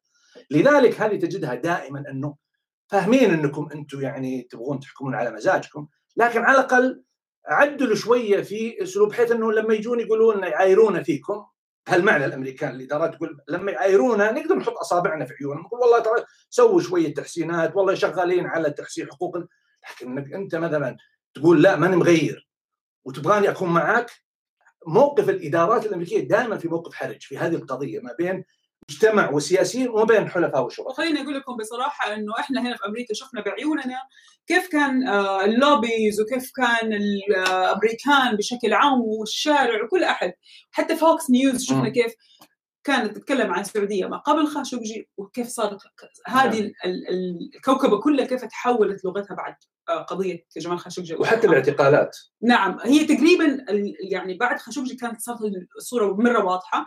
قبل خاشقجي آه، كان في اعتقالات النساء وكانت هذه كمان عملت لنا نقلة لاحظناها في الصحافة وفي كل شيء. لكن ما قبل يعني إلى قبل مايو 2018 اعتقال النساء وإحنا كنا نشوف Fox News تتكلم عن مساعدات السعودية في اليمن م. إحنا كنا نشوف ال lobbies كيف بتتكلم هنا م. إحنا يعني في أشياء كانت واضحة للعيون أنا كنت أعمل interviews مع ناس من ال lobbies أذكر تماما كيف واحد كان يتكلم معايا يقول لي هذول اعتقالات سبتمبر لأنهم كانوا آه فيهم وفيهم وفيهم أيوه لو ما كانوا موجودين. كان في تبرير. لو ما كانوا لو لو ما اعتقلوهم كان ما قدروا يسمحوا بالسواقة. كان كذا يعني هم فاهمين الصورة كانوا ماشيين معاها. حتى ال Ritz أحداث ال Ritz لما صارت 4 نوفمبر كانوا هنا متفهمين وشايفين إنه الموضوع آه مكافحة فساد فكانت الأمور طبيعية. يعني إذا أنتم بتشوفوا إنه هذا هجوم على السعودية طب ليش هذا الهجوم صار بعد من أول لحظة؟ هذا بس يعني للتوضيح وأنا أرجع أقول لكم كصحفية إحنا قاعدين نشوف هذه الأشياء قدام عيوننا. يعني يعني الحملة اللي كانت آه، آه، مصممة حتى إلى غاية 1 أكتوبر 2018 فيما يتعلق بالسعودية الجديدة كانت ماشية على الامريكان بشكل كبير. يعني كان الأمريكان أنا أتذكر لما كنت أركب مثلا Uber ولا كانوا دائما يتكلمون إنه والله there is big change وكذا. يعني على المستوى الشعبي كانوا تقريبا الرسالة واضحة إنه السعودية هذه دولة يعني اللي هي اللي تثير الإعجاب أحيانا حتى باختلافها البدوي والبترول والغنى إنه والله صار فيها يعني so كانت الرسالة قاعدة توصل وكانت الأعمال اللي الحكومة وضعتها وقتها كانت لها انعكاس. لكن آه كانت في أمور قاعدة تصير على أرض الواقع. كانت هذه هذه الصورة ال PR تغطي عليها. لما صار مقتل جمال خاشقجي رحمة الله عليه وهو مقيم في أمريكا هذه كانت اللحظة اللي قالوا آه خلينا نراجع كل اللي كنا نقوله. ولما راجعوا فتحوا الدفاتر لقوا إنه الصورة ليست بالطريقة اللي كانوا هم يعني. على رأسهم توماس فريدمان. توماس فريدمان نعم. أنا توماس مثال مثال يختصر القصة. يعني أنا توماس فريدمان شفته قبله وشفته بعدها. يعني و... سمعت رأيه قبله نعم. رأيه أنا وجود مادة في الدستور تشترط موافقة إسرائيل على بيع الأسلحة لدول الشرق الأوسط ألا يمس السيادة الأمريكية. ما أدري عن هالماده من وهل هناك معارضه لهذه المادة؟ ما, ما أعتقد إنه في مادة في الدستور ولكن لو في هذه المادة أنا قرأت الدستور لو في هذه المادة آه، أرسل لي إياها لأنه أصلا الدستور كتب قبل لا يكون في شيء اسمه إسرائيل. حتى التعديلات ما أعتقد انه في تعديل آه، أضيف على الدستور متعلق بإسرائيل. هل أصبح ديدن الرؤساء في أمريكا الانتقام من الذين قبل كمثل ترامب وأوباما وبايدن وترامب خاصة في منطقتنا العربية؟ هو ما هو بانتقام هو المشكلة إنه الاستقطاب في المواقف السياسية بين الحزبين اصبحت أكثر يعني تطرفا نحو اليمين واليسار. يعني آه، أنا حطيت البارح رسم بياني أبغاك تشوفه للرؤساء للكونغرس بمجلسيه والرئاسة من بداية القرن اللي اللي فات. وشوف كيف كانت تمر آه، أحيانا خمسة ستة دورات آه، برلمانية والرئيس والمجلسين مع آه، مع حزب واحد. فكان في ديمومة في فترات طويلة. وكل ما قربنا باتجاه الزمن اللي إحنا عايشين فيه كل ما أصبحت المدد أقرب وصار فيها الفلكشويشن أو التغير أسرع. فالمشكلة هي ليست الانتقام من الأشخاص هي تقلبات واستقطاب واختلاف جذري في المبادئ في الأحزاب نفسها. والدليل على كمثال بسيط أجيب لك ونختم في الجزئية هذه. إنه تحرير وإعطاء حقوق المدنية للسود في الستينات كان بمعارضة من الديمقراطيين وبتأييد من الجمهوريين. هذا الكلام قبل خمسين سنة. شوف اليوم من اللي يدافع عن حقوق المدنية ومن هو اللي ضد أو يحاول يعطل قضايا الهجرة والحقوق المدنية. حتشوف هنا الفرق. كيف 50 سنة غيرت المواقف وصاروا العكس. البخلاء اللي ما يكنسوا الزر هل انتهى زمن الحروب الأمريكية خارج حدودها بعد حرب العراق 2003 وبروز أقطاب دولية أخرى كالصين وروسيا؟ هل العالم سوف يتجه للحرب الباردة كما في الثمانينات؟ أنا أتصور إنه الآن هي أصلا في حرب باردة قاعدة تصير والحرب الباردة صارت شرينك إلى درجة إنه صارت في حريبات باردات بين بين دول مختلفة أوكي؟ مثلا في الخليج اليوم نعرف إنه في لا زال رغم المصالحه وشيء نعرف في حرب يعني في في في في حالة في النفس لا زالت موجودة وتخلق هذه الحالة. لكن اللي أخطر من هذا الأمر إنه إحنا تحولنا الآن إنه الحرب التقليدية الأسلحة النووية والأسلحة التقليدية أصبحت حرب هي أصبحت السلاح النهائي اللي هو السلاح زي ما يقولوا التدميري. لكن ال ongoing war أو الحروب اللي يوميا بتصير وهي حروب المستقبل هي الحروب السيبرانية. يعني اللي صار الآن في تكساس على سبيل المثال بعض الأصوات تتكلم على إنه وش اللي ضمننا إنه الخلل اللي صار ولا اللي بيصير ولا what ما كان له علاقة ب hacking روسي لأنظمة الكهرباء وأنظمة مش عارف مين يعني عرفت علي؟ so so الآن أنت الحرب اللي أنت أو اللي يخافون منها هنا في أمريكا ليست الحرب التقليدية لأن الحرب التقليدية هي حرب فناء يعلمون الاستراتيجيين والحكومات في روسيا والصين وأمريكا انه الحرب العسكرية هي حرب فناء. لو أطلقنا حرب انتهت. علينا وعليهم. صاروخ صار يعني الصين لو دخلت في حرب مع أمريكا صاروخ نووي والعكس مع روسيا. وبالتالي البديل الآن في في المنافسة هو أنه لا نقضي على بعض ولكن من يهزم الآخر؟ ويشتغلون هذه على السايبر. وهو السايبر حقيقة على أرض الواقع اليوم بهجمة سايبر واحد شلت المدينة بالكامل. كهرباء وموية صح ولا لا؟ فهذه هي هذه هي القضية. في سؤال لطيف طريف يقول كم تقدر نسبة القومجية والوطنجية بين الأمريكان بناء على تجربتك أو بناء على الانتخابات الأخيرة؟ ما في القومجية اللي هم أمريكا اللي هم جماعة ماجا يعني هذول نقدر نشوفهم حنا ونقدر نقدرهم ويصعب حتى التقدير بالدقة لكنهم هم جزء لا بأس فيه من ال 74 مليون اللي صوتوا لترامب ليسوا ال 74 مليون لأنه جزء كبير من اللي صوتوا لترامب، لكن أنا شفت مثلا مثلا لو جيت بقيس في إحصائية تتكلم على إنه 60% من اللي صوتوا لترامب قالوا قبل ثلاث أسابيع وطبعا حتى المؤشر غير دقيق لأنه لسه إحنا في حرارة الانتخابات. المفروض هذا السؤال يسأل مثلا بعد سنة. لكن خلينا نأخذ هذا كمؤشر. 60% قالوا لو ترامب قرر يعمل حزب جديد إحنا حنروح نصوت للحزب. فخذ 60% من ال 74 مليون واعتبر هذول هم الترامبيين وبناء عليه هذا يعطيك الرقم اللي هم القومجية زي ما أنت سميته. آه وسؤال أو تعليق بيقول آه سؤال هل ماكونيل آه لعبة بيد نانسي وشومر آه شومر وإنه سبب خسارة مقاعد جورجيا برفضه مبلغ 2000 دولار يمكن وإنه الحزب آه لن ينجح في الانتخابات المقبلة ما دام هو على رأس الجمهوريين وهل فعلا الجمهوريين محتاجين شخصية قوية وحيوية غير ميتش ماكونيل؟ ميتش ماكونيل لعبة ميتش ماكونيل هو هو اللي مستقعد بالعقل لشومر ونانسي بينما آه ترامب مستقعد باللجلجة. أوكي؟ اللي اللي يناقش القضايا ويفند المسائل هو ماكونيل الفرق مستحيل يكون يعني هذا الكلام يعني ما هو بعيد عن الواقع. بعيد عن الواقع. الجزئية الثانية اللي هي خاصة في جورجيا م. اللي خسروا سبب خسارة جورجيا م. هو موقف ترامب من جورجيا أوكي؟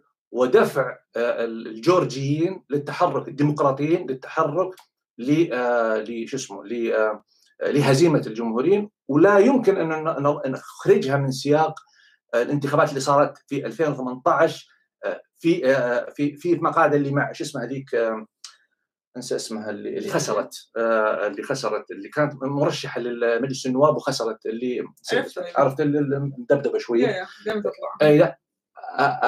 تحريك القواعد في جورجيا لمناهضة التوجه العنصري الترامبي في الولاية خلى لأنه لا ننسى أنه ترى جورجيا هي يعني هي أحد الولايات الرئيسية في الأقلية ال African American لكنها ما تصير ابدا ديمقراطية رغم أنهم دائما هم يصوتون لأن ما كانوا يطلعون.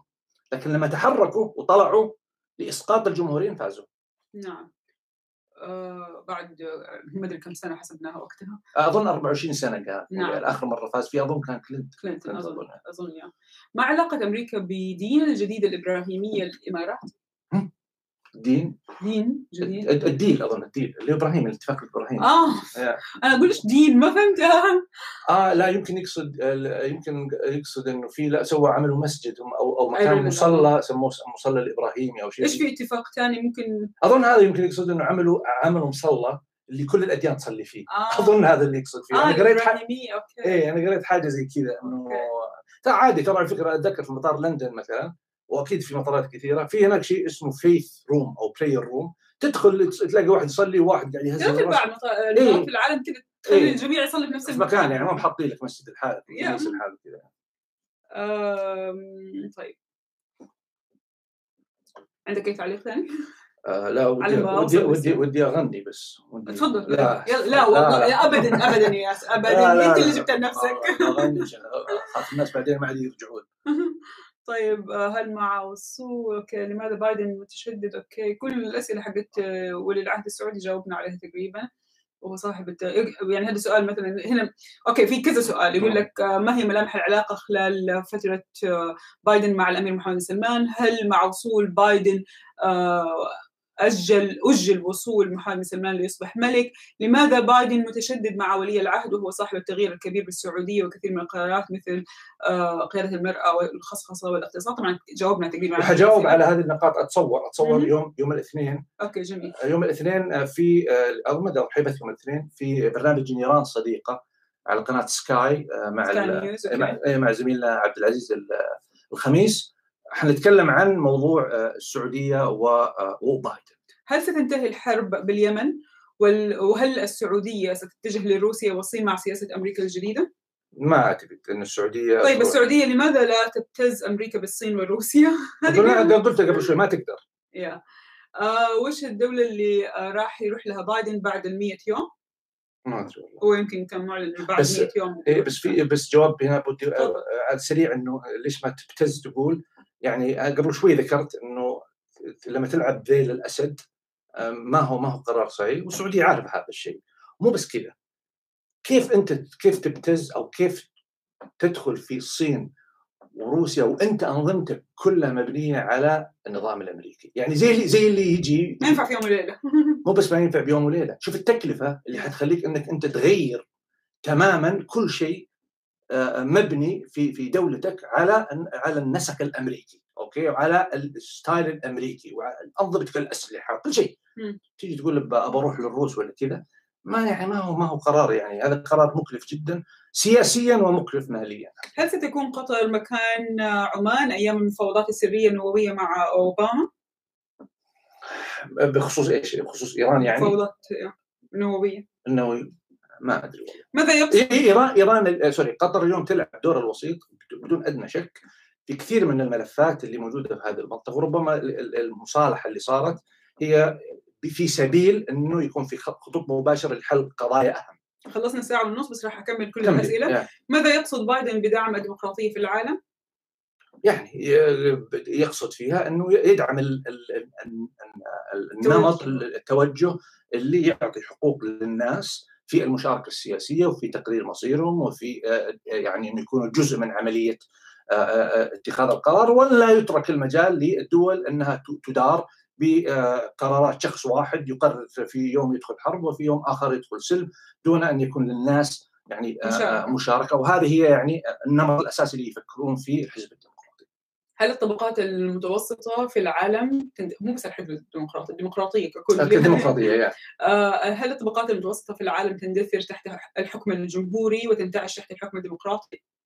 الطبق ما أدري وش ال- الطبقات المتوسطة. ما ما أعتقد إنه المسألة هي كذا بالعكس يعني هي في النهاية مرتبطة ببرامجهم الاقتصادية وبرامج الاقتصادية للديمقراطيين دائما تحاول أنها تدعم أكثر دور الحكومة في مساعدة الناس والجمهوريين يعملون دائما على تقليل دور الدولة وتمكين توحش القطاع الخاص وبالتالي يعني إحداث الفرق. فنعم يمكن السؤال الديمقراطيين يساعدون أكثر الطبقة الوسطى والجمهوريين يساعدون أقل الطبقة الوسطى. بايدن هاجم روسيا هل ينوي آه، اتخاذ إجراءات ضد روسيا وما هي إنعكاساتها؟ حياخذ إجراءات بس في النهاية هي إجراءات لعبة شطرنج. يعني لا ضاربهم عسكريا ربما يطرد دبلوماسيين ربما يعمل عقوبات زي ما صارت آه، ربما وبعدين مسرح هذا الصراع الرئيسي المحك الحقيقي هي أوروبا بالنسبة لروسيا والحرب الخاصة بالسايبر وور أو الحرب الإلكترونية أو السايبرانية بينهم الاثنين لكن لن تكون هناك مواجهة يعني أتصور عسكرية. لأن زي ما قلنا هذه يعني مواجهات يعني سميت أنا يعني نهائية يعني. عشان كذا دائما أقول لك نلعب لازم الشطرنج يوم 21 فبراير آخر مهلة وضعوا وضعها للبرلمان الإيراني. هذه قلنا قبل شوية. يا آه برضو كلوب هاوس يبدو ان هناك تراخي امريكي ضد إيران. هل برأيكم سنشهد تعاون أو تطبيع اسرائيلي سعودي في عهد بايدن؟ ما في ما في تراخي. هو في آه، اختلاف في الرؤى ما بين آه، سياسة آه، ترامب اللي هي كانت سياسة الضغط المتواصل وما بين سياسة الدبلوماسية. أنت تسميها تراخي لأنه أنت تبغى ترامب تبغى ينضغط على إيران. الضغط على ايران من وجهة نظر الآن الأوروبيين والأمريكان وصلوا إلى قناعة إنه إيران صارت أقوى. لذلك الآن حاط على رجل على رجل وقاعدة تتشرط ليس لأنه أمريكا ضعيفة لكن هي أقوى. وهذا الشيء اللي أنا أقوله دائما والناس تقولوا لي أنت ما عندك سالفة. أنا أقول لكم إيران اليوم وضعها أقوى مما كان وترامب كان السبب. أوكي؟ حتى على المستوى السياسي. يعني من كان يتخيل إنه إيران عندها أوروبا تدافع عنها؟ هذا اليوم اللي قاعد يصير. وأمريكا اللي حليفتها تقول تكفى خليك معي يعني. أوكي. وأوروبا قاعدة تقول أنا بتكلم يعني من منطلق المصالح العامة وليس من الحب والكره. فبالتالي يعني هذه هذه هي الإشكالية. شكرا لكل اللي بيكبسوا زر ال like واللي بيكبسوا زر ال dislike برضه شكرا لأن في ناس ما بتكبس لا ده ولا ده هل الرسائل الإيجابية من الإدارة الأمريكية تجاه الحوثي وزيادة نشاطه الإرهابي باتجاه الأراضي السعودية نوع من الضغط على المملكة للموافقة على الاتفاق النووي الإيراني دون شروط التي ترجوها أو ترجو إضافتها للاتفاق؟ لا أنا ما أعتقد الإيراني ما أعتقد الحوثيين اليوم يعني يتحركون على الأرض في في مسألة الضرب السعودية خدمة أساسا هذا هدفهم خدمة للموقف التفاوضي الخاص بإيران في مسألة الاتفاق النووي، لا هم الآن يضربون لأنه يضربون الان قاعدين يحاصرون مأرب وشغالين على مأرب لأنه هم يعلمون أنه عملية خلينا نقول مفاوضات حل الحرب أو إنهاء الحرب جاية في الطريق وبالتالي يبغون يكونوا هم في موقع تفاوضي أفضل يعطيهم مجال لأنهم يكونوا آه، أكثر قدرة على فرض آه، آه، الموضوع، بالنسبة للأمريكان، الأمريكان اليوم فيما يتعلق بإيران عندهم قناعة بانه الايران إن هذا هذا مو كلامي كلامهم. الايران الأمريكان يرون انه الحوثي اليوم هو من انتصر. okay? يعني انتصر بمعنى أنه هو من ثبت هو اللي منهزم لا هو اللي هو اللي هو اللي يحدد الشروط الآن اللي بناء عليه ممكن نتفاوض عليها.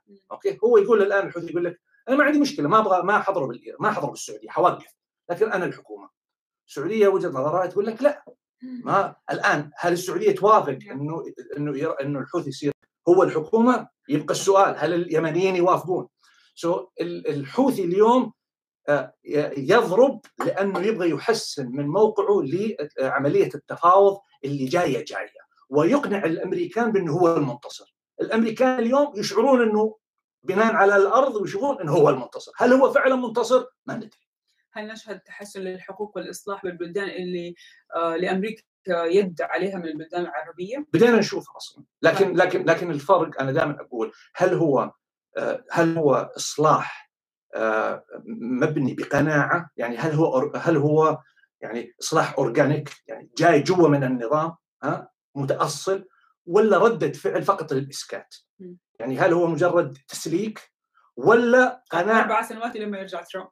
أيوه. ولا إنه خلينا خلينا نسكت ونطنش نطنش نطنش نعطيهم اللي يبغون وبعد كذا نسوي النظام هذا هو هذا هو هذا هو الإشكال اللي إلى يومك هذا الأمريكان يتكلمون عن كثير من الخطوات إنه هذه ما صارت إلا ضغط وليست بقناعة، يجب أن نعمل على أنه يصير تغيير في الأساس بأنه لن تعود الأحوال آه، مرة أخرى. هل تعتقد فيما لو طبعت السعودية هل يخف ضغط بايدن؟ آه، نعم نعم هل الديمقراطية معدية وهل الاستبداد معدي وهل الديمقراطيين بدأوا يخشوا من يخشوا من الاستبداد إنه يعدي شعوبهم؟ شوف الاستبداد ولا الديمقراطيه هي في النهاية يعني مرتبطة بالنزعه الداخلية للشعوب، الشعوب هي اللي يعني الشعوب وإن كانت مجموعة لكنها فيها روح داخلية. ما في شك إنه مثلا اللي صار في الربيع العربي هو كان يعني كان له أثر يعني افكت على باقي الدول. يمكن لو ما صار في تونس ما صار في مصر ما صار بعدين في باقي الدول. فهي هي هذه العملية. لكن دائما في أطراف أخرى أجندتها مخالفة. يعني ما تبغى الحقوق للشعوب ما تبغى الناس تتكلم تبغى يكون فيها يعني يعني مجموعة معينة آه، هي التي تحكم بالطريقة اللي هي تبغاها. في أمريكا مثلا نعم هم لا زالوا الصف يحكمون ولكن يصلون من خلال قنوات ديمقراطية. فاحيانا تكون في ديمقراطية حقيقية أحيانا تكون في ديمقراطية مموهة إلى آخره. لكن آه، آه، يعني هو دائما هذا الصراع الصراع اللي أنا أشوفه ما بين الحرية والعبودية هذا موجود من من من من من عصور يعني طيب. العصور الوسطى. إيران أعطت مهلة للعودة للاتفاق على آه للاتفاق، هل تتوقع يرضخ بايدن قبل نهاية المهلة؟ ما في ما شوف رضوخ ما رضوخ ما ما في اسمه رضوخ. أمريكا بالنسبة لها ممكن تعيش من غير اتفاق نووي، يعني مو بأنها هي اللي زي الحين تسابق إنه والله أنا حموت لو ما سويت الاتفاق، لا. أمريكا لها مصالح معينة خاصة باستراتيجيتها في المنطقة. هدفها هي أنها توصل.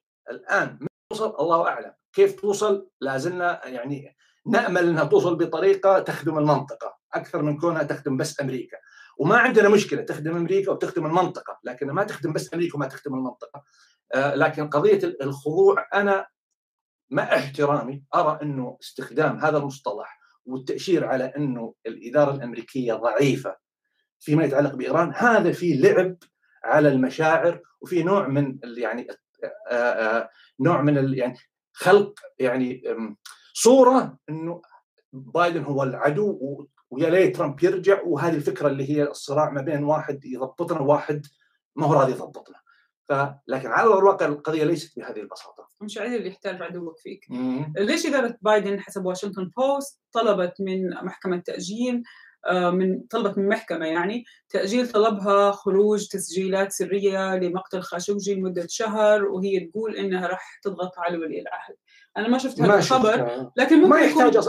معليش بس ممكن يكون في مقايضات الآن بس ما أدري إيش دخل المحكمة في الموضوع لأنه هذا القرار آه، ما لم يكن في طرف آه، في الكونغرس مثلا يقول طالب إنه ما تطلع آه ما سمعت.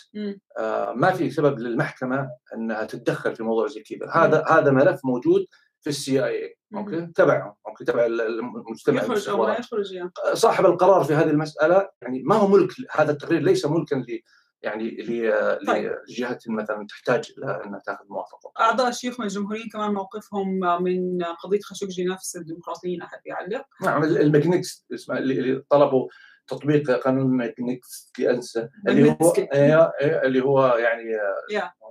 أعضاء آه، رأيك في من يروج أن التطبيع هو الحل لتجنب أي آه، آه، غضبه يمكن من غضبات أمريكا إيران تعول على أوروبا وتغريهم بالسوق الإيراني الواعد 100 مليون نسمة لا لا الكل. يبغى حل سريع خاصة أوروبا عشان السوق الإيراني إذا انتهت العقوبات؟ لا لا مو صحيح. لو في شيء خطير التقرير ربما تسرب أعتقد تهويش بس تخويف؟ بس في كان جزء في سؤال قبل موضوع السوق الإيراني وش كان؟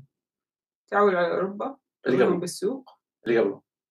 آه، رأيك في من يروج إن التطبيع هو الحل لتجنب أي غلط؟ إيه إيه لا ما ما هو معلش التطبيع التطبيع التطبيع ليس حل. وليس اليوم آه، آه، الإدارة الأمريكية بايدن يعني مرة تحس إنه يعني بيموتون على إن السعودية تطبع، ما هو بهذا الشيء اللي هم يعني مرة بالنسبة لهم قضية، بالنسبة لهم اللي أهم بالموضوع اليوم هو مسألة كيف يمكن استيعاب السعودية في الاستراتيجية العامة الخاصة بمواجهة ايران، أوكي؟ بالطريقة اللي إحنا نشوفها.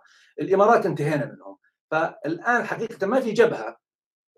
طبعا أنا دائما أقول السعودية اتفاقها مع إيران مع مع إسرائيل هي زي ال cherry on the pie ولا هي الفاكهة على الكيكة. لكنها حقيقة زي لا خلينا هي زي التاج. يعني أنت تحسم تمام تحسم تماما آآ آآ آآ تقتل شيء اسمه صراع عربي إسرائيلي مع وجود السعودية في في صلح مع إسرائيل. لكنه هل هو ضروري اليوم؟ هو مهم جيد لو صار لكن ما أعتقد أنه هو الآن يعني يلوى ذراع السعودية بكل هذا الشيء عشان توقع ما أعتقد هذا هو السبب، السبب الأكثر له علاقة بالدور السعودي نفسه في السياسة الإقليمية. إيش كان رد آه الإدارة الأمريكية عن مقتل الجندي الأمريكي؟ إيران آه دولة أوكي آه مارقه والكلام ده كله دائما نسمعه، الحل الأمثل هو أحداث انقسام داخل النظام الإيراني نفسه هذا أحد الاقتراحات. ماني فاهم إلى الآن إيش يبغى بايدن بالضبط عشان يوقف ضغط. يبغاك تنضبط.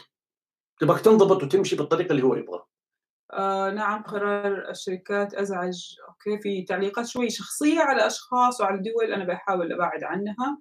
آه قرار الشركات والمؤسسات الجديد يشمل المؤسسات الإعلامية مثل العربية وإم بي سي. بيسألك. في ناس روجوا لهالفكرة إنه العربية وإم بي سي حينقلوا للسعودية. عندهم مكاتب أصلا. يا لا المكاتب غير وإنك تنقل معلش المبنى أبو 1500 موظف وغيره واصلا في دبي توسعوا في استديوهات فالوضع مختلف ولكن في استديوهات سمعنا عنها بدأوا يشتغلوا عليها في الرياض فممكن يكون هذا هو البديل. آه هل سنرى بالمشهد السياسي السعودي القادم محمد بن نايف أو أحمد بن عبد العزيز بسبب قدوم بايدن؟ آه ما أدري. يعني هذا الموضوع أسمع فيه خصوصا في أدبيات يعني المعارضة السعودية وحتى في بعض بعض الأصوات اللي يتكلمون فيها في أمريكا هنا من بعض من بعض المراكز الأبحاث. حقيقة هذا الموضوع أحس إنه حساس لدرجة إنه من الصعب جدا تسرب موقف رسمي تجاه لأنه لو تسرب موقف رسمي بهذا الاتجاه هذا فيها نوعا ما إعلان عداء يعني أو محاولة انقلاب من الإدارة الأمريكية لي. فكلها تكهنات. أنا أتصور إنه ليس لها أساس يثبت أو ينفي ولكن تبقى من هذيك من النظريات اللي يتم يعني مثيرة للاهتمام والناس تحب تسمع هذه يعني هذه الأفكار اللي فيها شيء من طيب موقف السعودية من إيران يقول نفس موقف كوريا الجنوبية من الشمالية. ما أدري ليه غاصبين مشاكلنا براس أمريكا المفروض نبحث عن حلول بدونها؟ ما تقدر ما تقدر. يعني لا تم لا تملك لا تملك يعني إحنا إحنا دول مع مع احترامي يعني الدول ما عندنا امكانيات الاستقلال. يعني الاستقلال حقيقي يعني انت الآن أوكي. يعني أنت تشوف إنه أمريكا مدخله راسها في كوريا الشمالية والجنوبية ولا عشان إحنا مختلفين عن كوريا الشمالية والجنوبية فما نقدر؟ كوريا الشمالية والجنوبية لها علاقة بموازين اتحاد روسيا و يعني حتى تاريخيا ما بين الشيوعية وبين الراسماليه. okay okay وهذا هذا أساسها. okay. دولة انقسمت زي اليمن الجنوبي واليمن الشمالي okay إحنا وإيران لا الموضوع مختلف إحنا مع إيران إنه إحنا لنا أجندة معينة مع أمريكا والإيرانيين قالوا لأمريكا بعد بعد الثورة الإيرانية ما عاد نبغاكم لأنه الشاه كان مع أمريكا. فالفرق إنه إحنا أكثر اقرب يمكن على الهند باكستان على أشياء ثانية يعني هم هم, هم, هم بالنسبة لهم يا ميسا زي زي اللي صديقك طول عمره صديقك وفي لحظة قرر إنه يصير عدوك. م. هذه هي بكل بساطة. م. إيران كانت حليف. م. آه موقف okay آم بالضبط. أنا ف... okay تعليقا على اللي قال على الصهيونية والكاثوليك يقول هو فاهم بس هذه النظرة عن البروتستانت مش عن الكاثوليكيين أو الكاثوليك. هل السياسة العامة للولايات المتحدة هي تأمين منطقة الشرق الأوسط وحل مشاكله أو حل مشاكل مشاكله الرئيسية للتفرغ للصين كعدو قادم ومنافس لها بحكم العالم؟ آه شوف أمريكا موقفها من المنطقة هي خلق حالة تمكنها من عدم التركيز على المنطقة بكامل قواها وتسليم هذا الأمر إلى إسرائيل بمساندة دول في المنطقة تسندها أمام أي عدو آخر كان إيران أو غيره. بس ما حيتركون المنطقة وإسرائيل لوحدها.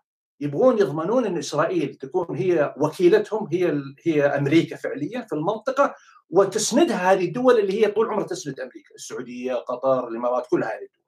هذا واحد.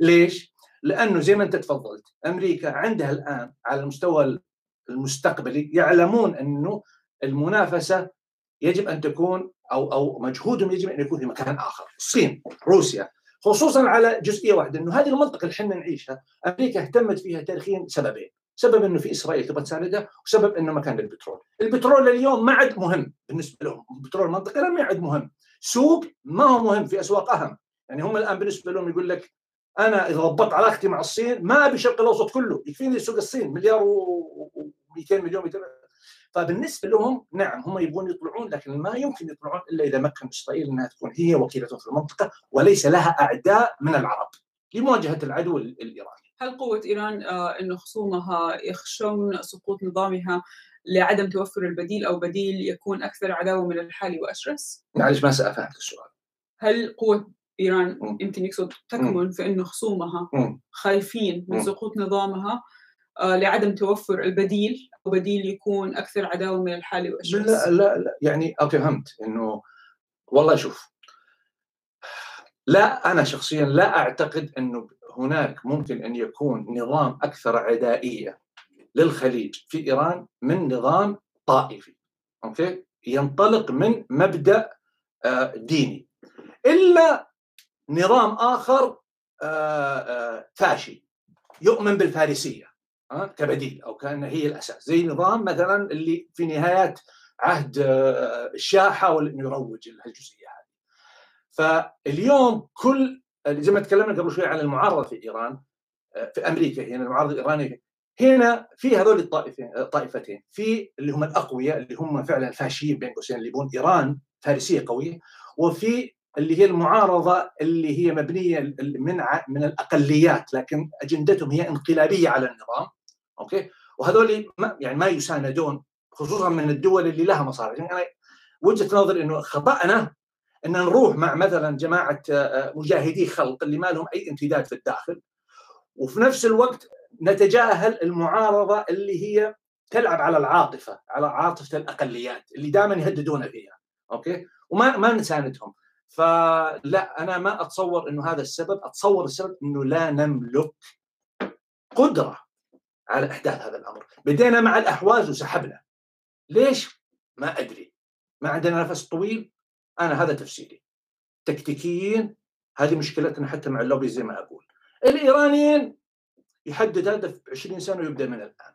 حنا الهدف حنا نحدد هدف. بعد ثلاث أيام جاء ثلاث أيام ما صار خلاص ننسى الموضوع.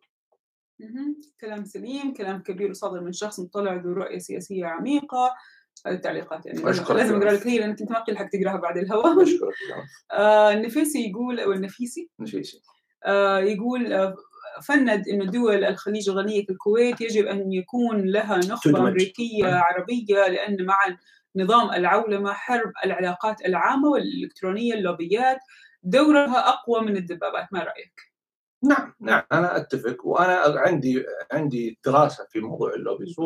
دولة زي الكويت مثلا دولة زي آه، عمان ما لها تواجد حقيقة في التأثير في ال lobbies، الكويت كان قصتها المشهورة والوحيدة ربما كانت قضية Free Kuwait أيام اجتياح ال- صدام للكويت. وقتها واشتغلوا على إقناع الرأي العام. وطبعا في قضايا يمكن قضية واحدة قبل كم سنة خاصة بمشروع المينا أو شركة آه، petrochemical وشغلات زي كذا. لكن على أرض الواقع ما لهم ما لهم هذا التأثير. ونعم دور دور ال lobbying والتأثير السياسي واللعب السياسي مهم جدا والدول اللي هي تستطيع أنها يعني تواجه وتؤثر في في القرار السياسي الأمريكي هي اللي عندها رؤية بعيدة. وليس الدولة اللي تستخدم العلاقات العامة وال lobbying من منطلق تسويق. أنا أنا حقول كلام الآن ربما يعني يعني شوية. الاستراتيجية اللي اتبعناها خلال الفترة اللي فاتت في اللوبينج لم يكن بشكل رئيسي خدمة لأجندة مرتبطة بمصالح دولة في المنطقة. كانت الهدف إرسال رسائل معينة حول تغيرات صايرة في البلد تخدم أشخاص معينين وترسم صورة عن أشخاص معينين. وهنا كانت أنا في رأيي الإشكالية اللي صارت بأنه هدفنا كان جدا يعني قريب. ما هو استراتيجي. يعني في اللي يقول نبغى نقنع الامريكان إحنا تغيرنا. طيب اذا تغيرت؟ موضوعية. يعني إيه؟ بالضبط. يعني تبي تتغير؟ طب خير يا طير. يعني أعطيت الحريم انهم يسوقون طب خير يا طير. يعني ما إحنا مو من 100 سنة. النساء. يسوقون. طيب وبعدين؟ من 100 سنة. يعني مش شيء جديد. عندك مصر آه، سينمات. طيب سوت يعني. سينمات موجودة في عموما زي ايران ما قلت لكم كله انتهى بعد فترة اي. اي بس أنا اقصد كل هذه الحجج نعم. اللي نحا... اللي حاولنا ان نروج على اننا تغيرنا من وجهة النظر التأثير الحقيقي ليس لها قيمة. القيمة هي مرتبطة بموقفك أنت كاستراتيجية خاصة في دورك في المنطقة. زي اللي يسوون إيران. إيران عندهم كل هذه المرأة تسوق عندهم وعندهم سينما بس عمرهم ما زايدوا في هالجزئية هذه، ما اعتبروها انتصار، ما اعتبروها تغيير. وهنا الفرق في التأثير اللي أنا دائما يعني يزعجني لما ننظر لواقعنا ولا ننظر لهذه المسائل، هذا هو السبب اللي يخلينا اما ناثر أو ما ناثر وليش الإيرانيين مؤثرين اليوم وحنا أقل تأثير؟ وليش بايدن الآن يتعامل مع إيران كند؟ وليس ما يتعامل معنا إحنا كند؟ هذه الأسباب. يجب أن نخاطب أنفسنا وننظر للمسائل بتجرد. نبتعد عن إن نسلك أنفسنا. نعالج القضايا. عندنا أخطاء وعندنا إنجازات. ركز على الأخطاء لا تركز على الإنجازات. الإنجازات خلاص صارت. ركز على الأخطاء كيف تعالجها. في أحد علق على موضوع الحوار الوطني؟ قال الله على أيام الحوار الوطني كان جميل أيام أبو متعب الله يرحمه. وفي تعليقات طبعا كمان كانت عن رغد رغد صدام مفلس مفلس السياسيين أو مفلس السياسيين سياسيا ترى معلش يعني مو أنا بغلط في القراءة في بعضهم يغلطوا الإملاء سوري يعني. آه خروج رغد على العربية بسبب التوتر بين الدول الداعمة للقناه العربية مع الكويت لمحاولة لوي ذراع الكويت خصوصا ان الدبلوماسية الكويتية آه بدت. أكثر صدامية مع بعد آه تحت الحكم الجديد. ما تنسوا إنه الكويت هي اللي كانت حسب ما أعلن الوسيطة بين قطر والسعودية وما شفنا صدام بصراحة في الفترة اللي فاتت. أعتقد إنه النقطة اللي أنت ذكرتها شوية بعيدة عن الحق يعني عن الواقع لخروج لقاء رغد. خليني أنا أفسر كلمة أغير تفسير كلمة صدامية. أوكي. أنت تقول صدامية أنا أقول لك عدم قبول الخضوع. بمعنى إنه الإدارة الجديدة الكويتية تقول تقول لك إحنا دولة مستقلة لنا مصالحنا. وهذا الشيء يمكن بعض الدول ما يعجبها. نفس القضية اللي صارت مع قطر. قطر كانت تقول إحنا نشتغل معاكم لكن ممكن نشتغل في شيء إحنا مثلا مصلحتنا ما ما تطابق مع مصلحتكم وهذا هو الواقع اللي بايدن يقول لك هذه هي الجزئية اللي يجب على الدول إنها تتعايش معها. لا يمكن إنك تلغي التموجات والأطياف المختلفة في المنطقة تحت غطاء دولة واحدة أو اتجاه واحد وهذه السعودية اللي حاولت إنها تعمله من حقها لكن الأمريكان باقي تقول لك لا أنا أكون معك لكن تاريخ شوف تاريخ المشكلة وين؟ انه تاريخيا كان هذا هو الواقع لما تأسس مجلس الدول مجلس تعاون دول الخليج كان في شبه اتفاق وقتها من المؤسسين الآباء المؤسسين على أنه السعودية يمكن هي الضامن الأكبر لأنه وقتها كانت يمكن هي الأقوى جيش وكذا. اليوم كل الدول صارت قوية. يعني الإمارات الآن عندها طيارات السعودية ما عندها مثلا. قطر عندها قاعدة أكبر قاعدة في الشرق الأوسط السعودية ما عندها. الكويت عندها أكبر تواجد عسكري كمان أمريكي هناك على الأقل من فبالتالي هذه الدول كانت كل لحظة يعني رابع خشمت عليها مثلا. من اتكلم من الناحيه فكون إنه الآن تتهدد الكويت بهذه الطريقة لو لو كان هذا الكلام حقيقة فأنا صراحة أقول أتمنى إنه لا يكون الحقيقة. أتوقع يعني لأنه لا لا العربية عشان هالموضوع. يعني أنا أقول لو هذا لو هذا فعلا هناك من يفكر بهذه الطريقة فصراحه يعني صلى الله وبارك على أبونا والله يعيننا. ياسر نسحب الساعتين؟ نسحب هل لو انت لا لا سحبنا اوريدي لا لا لا ساعة ونص الآن. يا شيخ ساعة 57 57 إي والله. ياسر أنا آسفة. انه ياسر طول اليوم في جو أنا اسف قولي الله يعطيك العافية تعبناك ياسر ما خلصناها طيب يلا يلا. وأنا يعني لا لا بس في عذور يعني. اكل إيه. متوعدته إنه ترى أنا اليوم مشغولة وأبغى أمشي. إيه. الشمس نزلت ترى الحق اخلص شغلي اللي هناك. طيب آه، هل في ضغط من حكومة بايدن على روسيا بخصوص محاولة اغتيال نافالني؟ أكيد لا صح؟ آه، يعني ما بالضبط حكي يعني إيران تؤثر على الديمقراطيين تقريبا كما تؤثر على السعودية على الجمهوريين الموضوع ما له علاقة بوجود إيرانيين ما تأثر السعودية على أمريكا. الجمهوريين. المكسيكيين تارسين أمريكا و... و... ولا لهم آه، تأثير فيها حزب بايدن حليف عصابات الإرهاب okay okay خلص هو جاوب كذا هم لا لا قول. لا لا ما في ما في طيب هل سنرى خروج العودة والمشايخ الآخرين أو الموضوع لن يكون مطروح من طرف بايدن؟ يا رب أنا أدعي من كل قلبي أنه ما عاد نشوف معتقلين رأي في كل مكان في هذه الأرض. آه، اعملوا حساب مو معقول ترى في كذا أحد اليوم يقول لنا على كلوب هاوس. إيران اذرع استهدفت قاعدة أمريكية إيش الس- السبب؟ مع إنه بايدن لسه يقول بسم الله هل يبغوا يقولوا إنه آه، يقولوا له إحنا مجانين؟ لا، قلنا هذا جزء من يعمل الضغط السياسي يعني. وفي ناس قاعدة تقول لكم please أعملوا like بس مو كل الناس راضيين يعملوا like بس شكرا جزيلا لكل شخص أعمل, like أم، ما رأيكم بنظرة بايدن للشرق الأوسط بشكل عام والسعوديه بشكل خاص؟ وما رأيكم بما يقال عن الإفراج للحقوقيين السعوديين المحبوسين بشكل تعسفي؟ وقول إنه بسبب بايدن شكرا لكم طلتكم جميلة. شكرا لك آه، أخ آه، يامي مكتوب. وإحنا كانت حلقتنا عن هذا آه، الموضوع والله. تقريبا وجاوبناك على كل هذه الأسئلة، مشكلتنا السياسية إنه بعض الأنظمة أخذت راحتها واعتقلت كثير ظن ظنوا إنه ترامب ما راح يترك المنصب وهذا الشيء صحيح إلى حد كبير، هل صحيح ترامب كان يريد اغتيال الأسد؟ ما سمعنا الا سمعت قريت. الكلام هذا بس أنا أعتقد طلع هو جديد الكلام؟ إيه بس أنا أتوقع لا، هذا حتى جيم ماتس قالها أيوه. ماتس قالها في كتاب يعني مو جديد الكلام هذا صح صح آه كرمن وض- توضح يا أستاذ ياسر أكثر فيما يتعلق بالتغيير التغيير الأمريكي اتجاه السعودية بعد حادثة خاشقجي لأنه غير منطقي أنا لا أهون من الحادث رحمه الله ابو صلاح ولكن لماذا يتجاوز لم يتجاوز الغرب وأمريكا؟ ما أنا قلت لك هي الفكرة أنه مقتل خاشقجي في حد ذاته هي الذريعة اللي من خلالها آه، ثبت لخصوم ترامب بانه العلاقة بين ترامب والأمير محمد علاقة توكسيك يعني علاقة آه، إيش الكلمة toxic بال- بالعربي اللي هي؟ آه، يعني علاقة آه، مؤكسده ما أعرف. مؤكسده اي يعني علا- علاقة سامة أوكي. من وجهة نظرهم إنه هذه العلاقة السامة هي التي مكنت كل واحد من أن يقوم بعمل ما يريد دون محاسبة ودون خضوع وكل واحد مكن الثاني إنه يكون أكثر تنمرا من الآخر.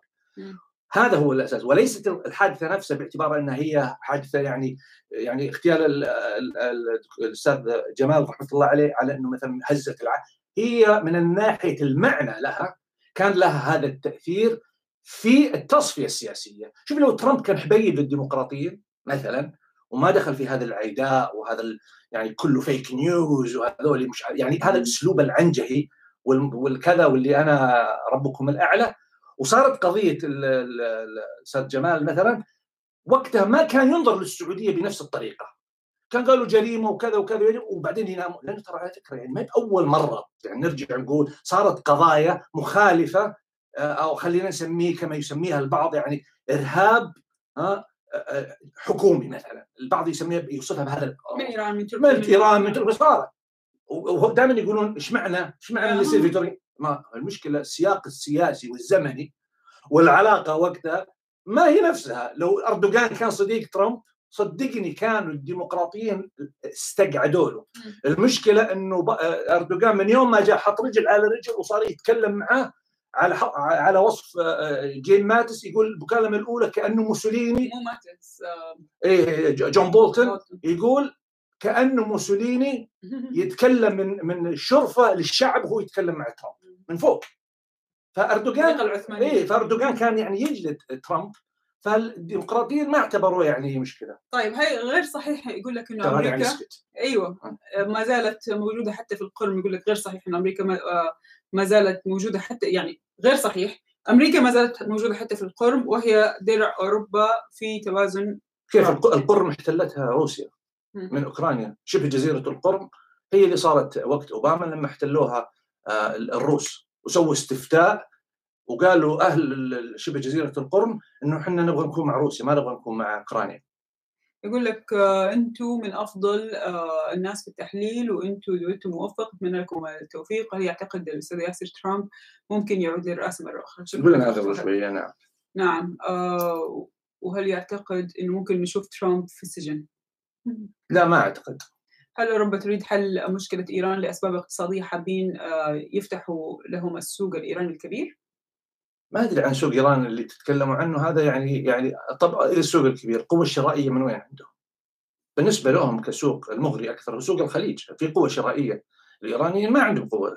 حتى لو ضخيت ال 150 مليار هذه اللي يتكلمون عنها أوكي حتحرك في الاقتصاد وكل شيء لكن يعني السوق ليس مصر يعني أوكي آه، ادعم مصر آه، عندك شعب كبير أوكي. لا ما أعتقد المسألة مسألة اقتصادية بالنسبة لأوروبا. يعني الأوروبيين ترى موجودين من زمان. أنا رحت إيران وأتذكر آه، سيارة البيجو أوكي البيجو إيه، الفرنسية كانت تصنع هذا الكلام أيام خاتمي كانت تصنع سيارة بيجو صناعه إيرانية.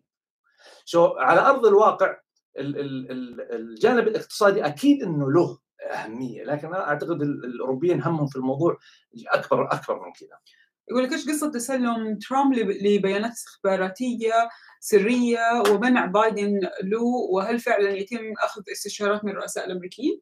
هو تم العادة هي إنه الرئيس السابق دائما يحصل على ال ال ال يعني على الإحاطات السرية طبعا ما ما أدري إذا هي كلها زي ما يحصل عليها الرئيس ولكن يحصل عنده أكسس لمعلومات سياسية واستخباراتية حساسة ما يطلع عليه أحد. وهذا جرت العادة آه، في النظام الأمريكي على إنه يصير، ليست دستوريا لازم هذا الشيء وليس نظاما لازم، هذا تم الاعتياد على المسألة هذه على اعتبار إنه الرئيس السابق دائما ممكن يكون يعني مستشار للرئيس الحالي. يعني يرفع عليه السماعة يقول له أنت مثلا شفت اللي صار كذا. مو يعني ما يكون الرئيس السابق يعرف اللي صاير في العالم الإعلام يصير عنده بيانات حقيقية. فكان آه، هو الحديث إنه بايدن كان يفكر إنه يقول إنه يجب إنه ترامب ما يحصل على هذه يعني. يعني أنا أنا أشوف إنه قلتها إنه ما أعتقد إنه من مناسب رئيس سابق حتى لو ما تقتنع ما يمنع يوم من الأيام والله تحس إنه رجال عقل. يعني وتسأله يعني. آه في أحد بيقول لي إنه بيتابع قصتي يقول لي آه إيش؟ أتابع قصتك في قناتك تجنن مرة. لا ما تجنن. لا بس أنتم شوفوها بس هي ما تجنن. تجنن يعني إنك تخلي الواحد يعني مصدق يعني. طيب. آه، ايا كان آه، هي السياسة ولعبتها كل شيء مكرر وواضح لا جديد. إيران لن نرفع العقوبات ووقف السلاح ومفاوضات والسعوديه كالعادة تسعى للسلام ولا جديد. طيب آه، هل ملف الجبري قنبله موقوته زي زي قضية خشوجي وهل نقدر نحلها بعيد عن المحاكم؟ ما أدري والله إذا أه بشكل عام على العلاقات الأمريكية السعودية هالسنة بالذات لو كان عندك؟ بعد بكرة بعد بكرة تابع سكاي نيوز مع عبد العزيز الخميس برنامج نيران صديقة. سأكون ضيف إن شاء الله. اليوم اليوم يعني اتفقنا فإن شاء الله إذا الله أحيانا آه، ممكن نتكلم الموضوع هو عن علاقات بايدن بالسعودية. آه، ما زل يقول لك هل ما زلت تعتقد سياسة بايدن مختلفة عن أوباما خصوصا اتجاه الشرق الأوسط؟ أليس العوده للاتفاق النووي يوضح تشابه سياساته مع أوباما خصوصا إذا رأينا عدم اهتمامهم بإضافة بند الصواريخ البالستية آه، للاتفاق؟ إذا ممكن بس أعلق إنه أول حاجة أنت مسكت في ملف واحد تحديدا لسه ما صار الملف 100% ما شفنا شكله النهائي وبتشوف التشابه تفضل على السريع. آه التشابه آه هي في النهاية سياسة ديمقراطية. آه الأحداث اللي صارت أيام أوباما هي ذاتها وامتداداتها لا زالت آه موجودة اليوم. يعني أنت بتتكلم عن فرق أربع سنوات. يمكن لو هي ثمان سنوات يعني آه، ترامب كان في الرئاسة ربما بعد ثمان سنوات كانت في قضايا أخرى صارت وقتها. بس أربع سنوات الأحداث هي نفسها. فكون إنه يعود وهو كإدارة مع أوباما كانوا خلف الاتفاق النووي فاوتوماتيكيا ما دام هذا الغاء يبغون يرجعون لأنهم مقتنعين بهذا القرار. ومن من من من الجهل القول بأنه سياسة بايدن ليست فيها أوجه شبه وتطابق أحيانا مع سياسة بايدن سياسة أوباما لأنه في النهاية هذيك السياسة كانت مشتركة. لكن كمان من الجهل إن نقول إنه هي زي ما يقولون إنه سياسة بايدن 2.0 آه، أو إنه هي النسخة المعدلة من سياسة أوباما.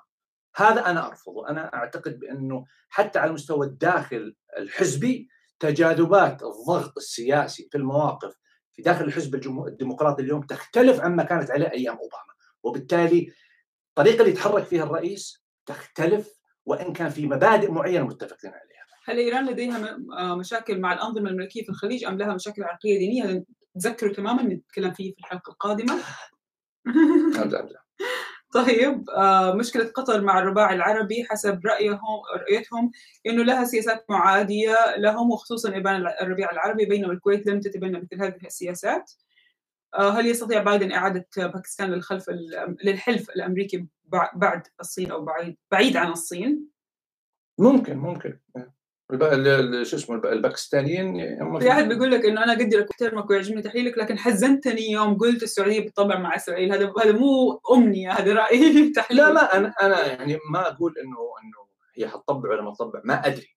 بس أنا من خلال اللي أقرأه أقول لك إنه وقلتها قبل كذا في حلقة سابقة الظروف الآن اللي على أرض الواقع كلها تؤشر على إنه مسار التطبيع موجود. أنا بقول لك مثال بسيط. إيش الخيار للسعودية أنها تكون عندها جبهة قوية؟ لو وصلوا اتفاق نووي مع إيران لا يتضمن مسألة آه، التمدد الإيراني ومسألة الصواريخ البالستية. إيش إيش حيكون موقف السعودية؟ م.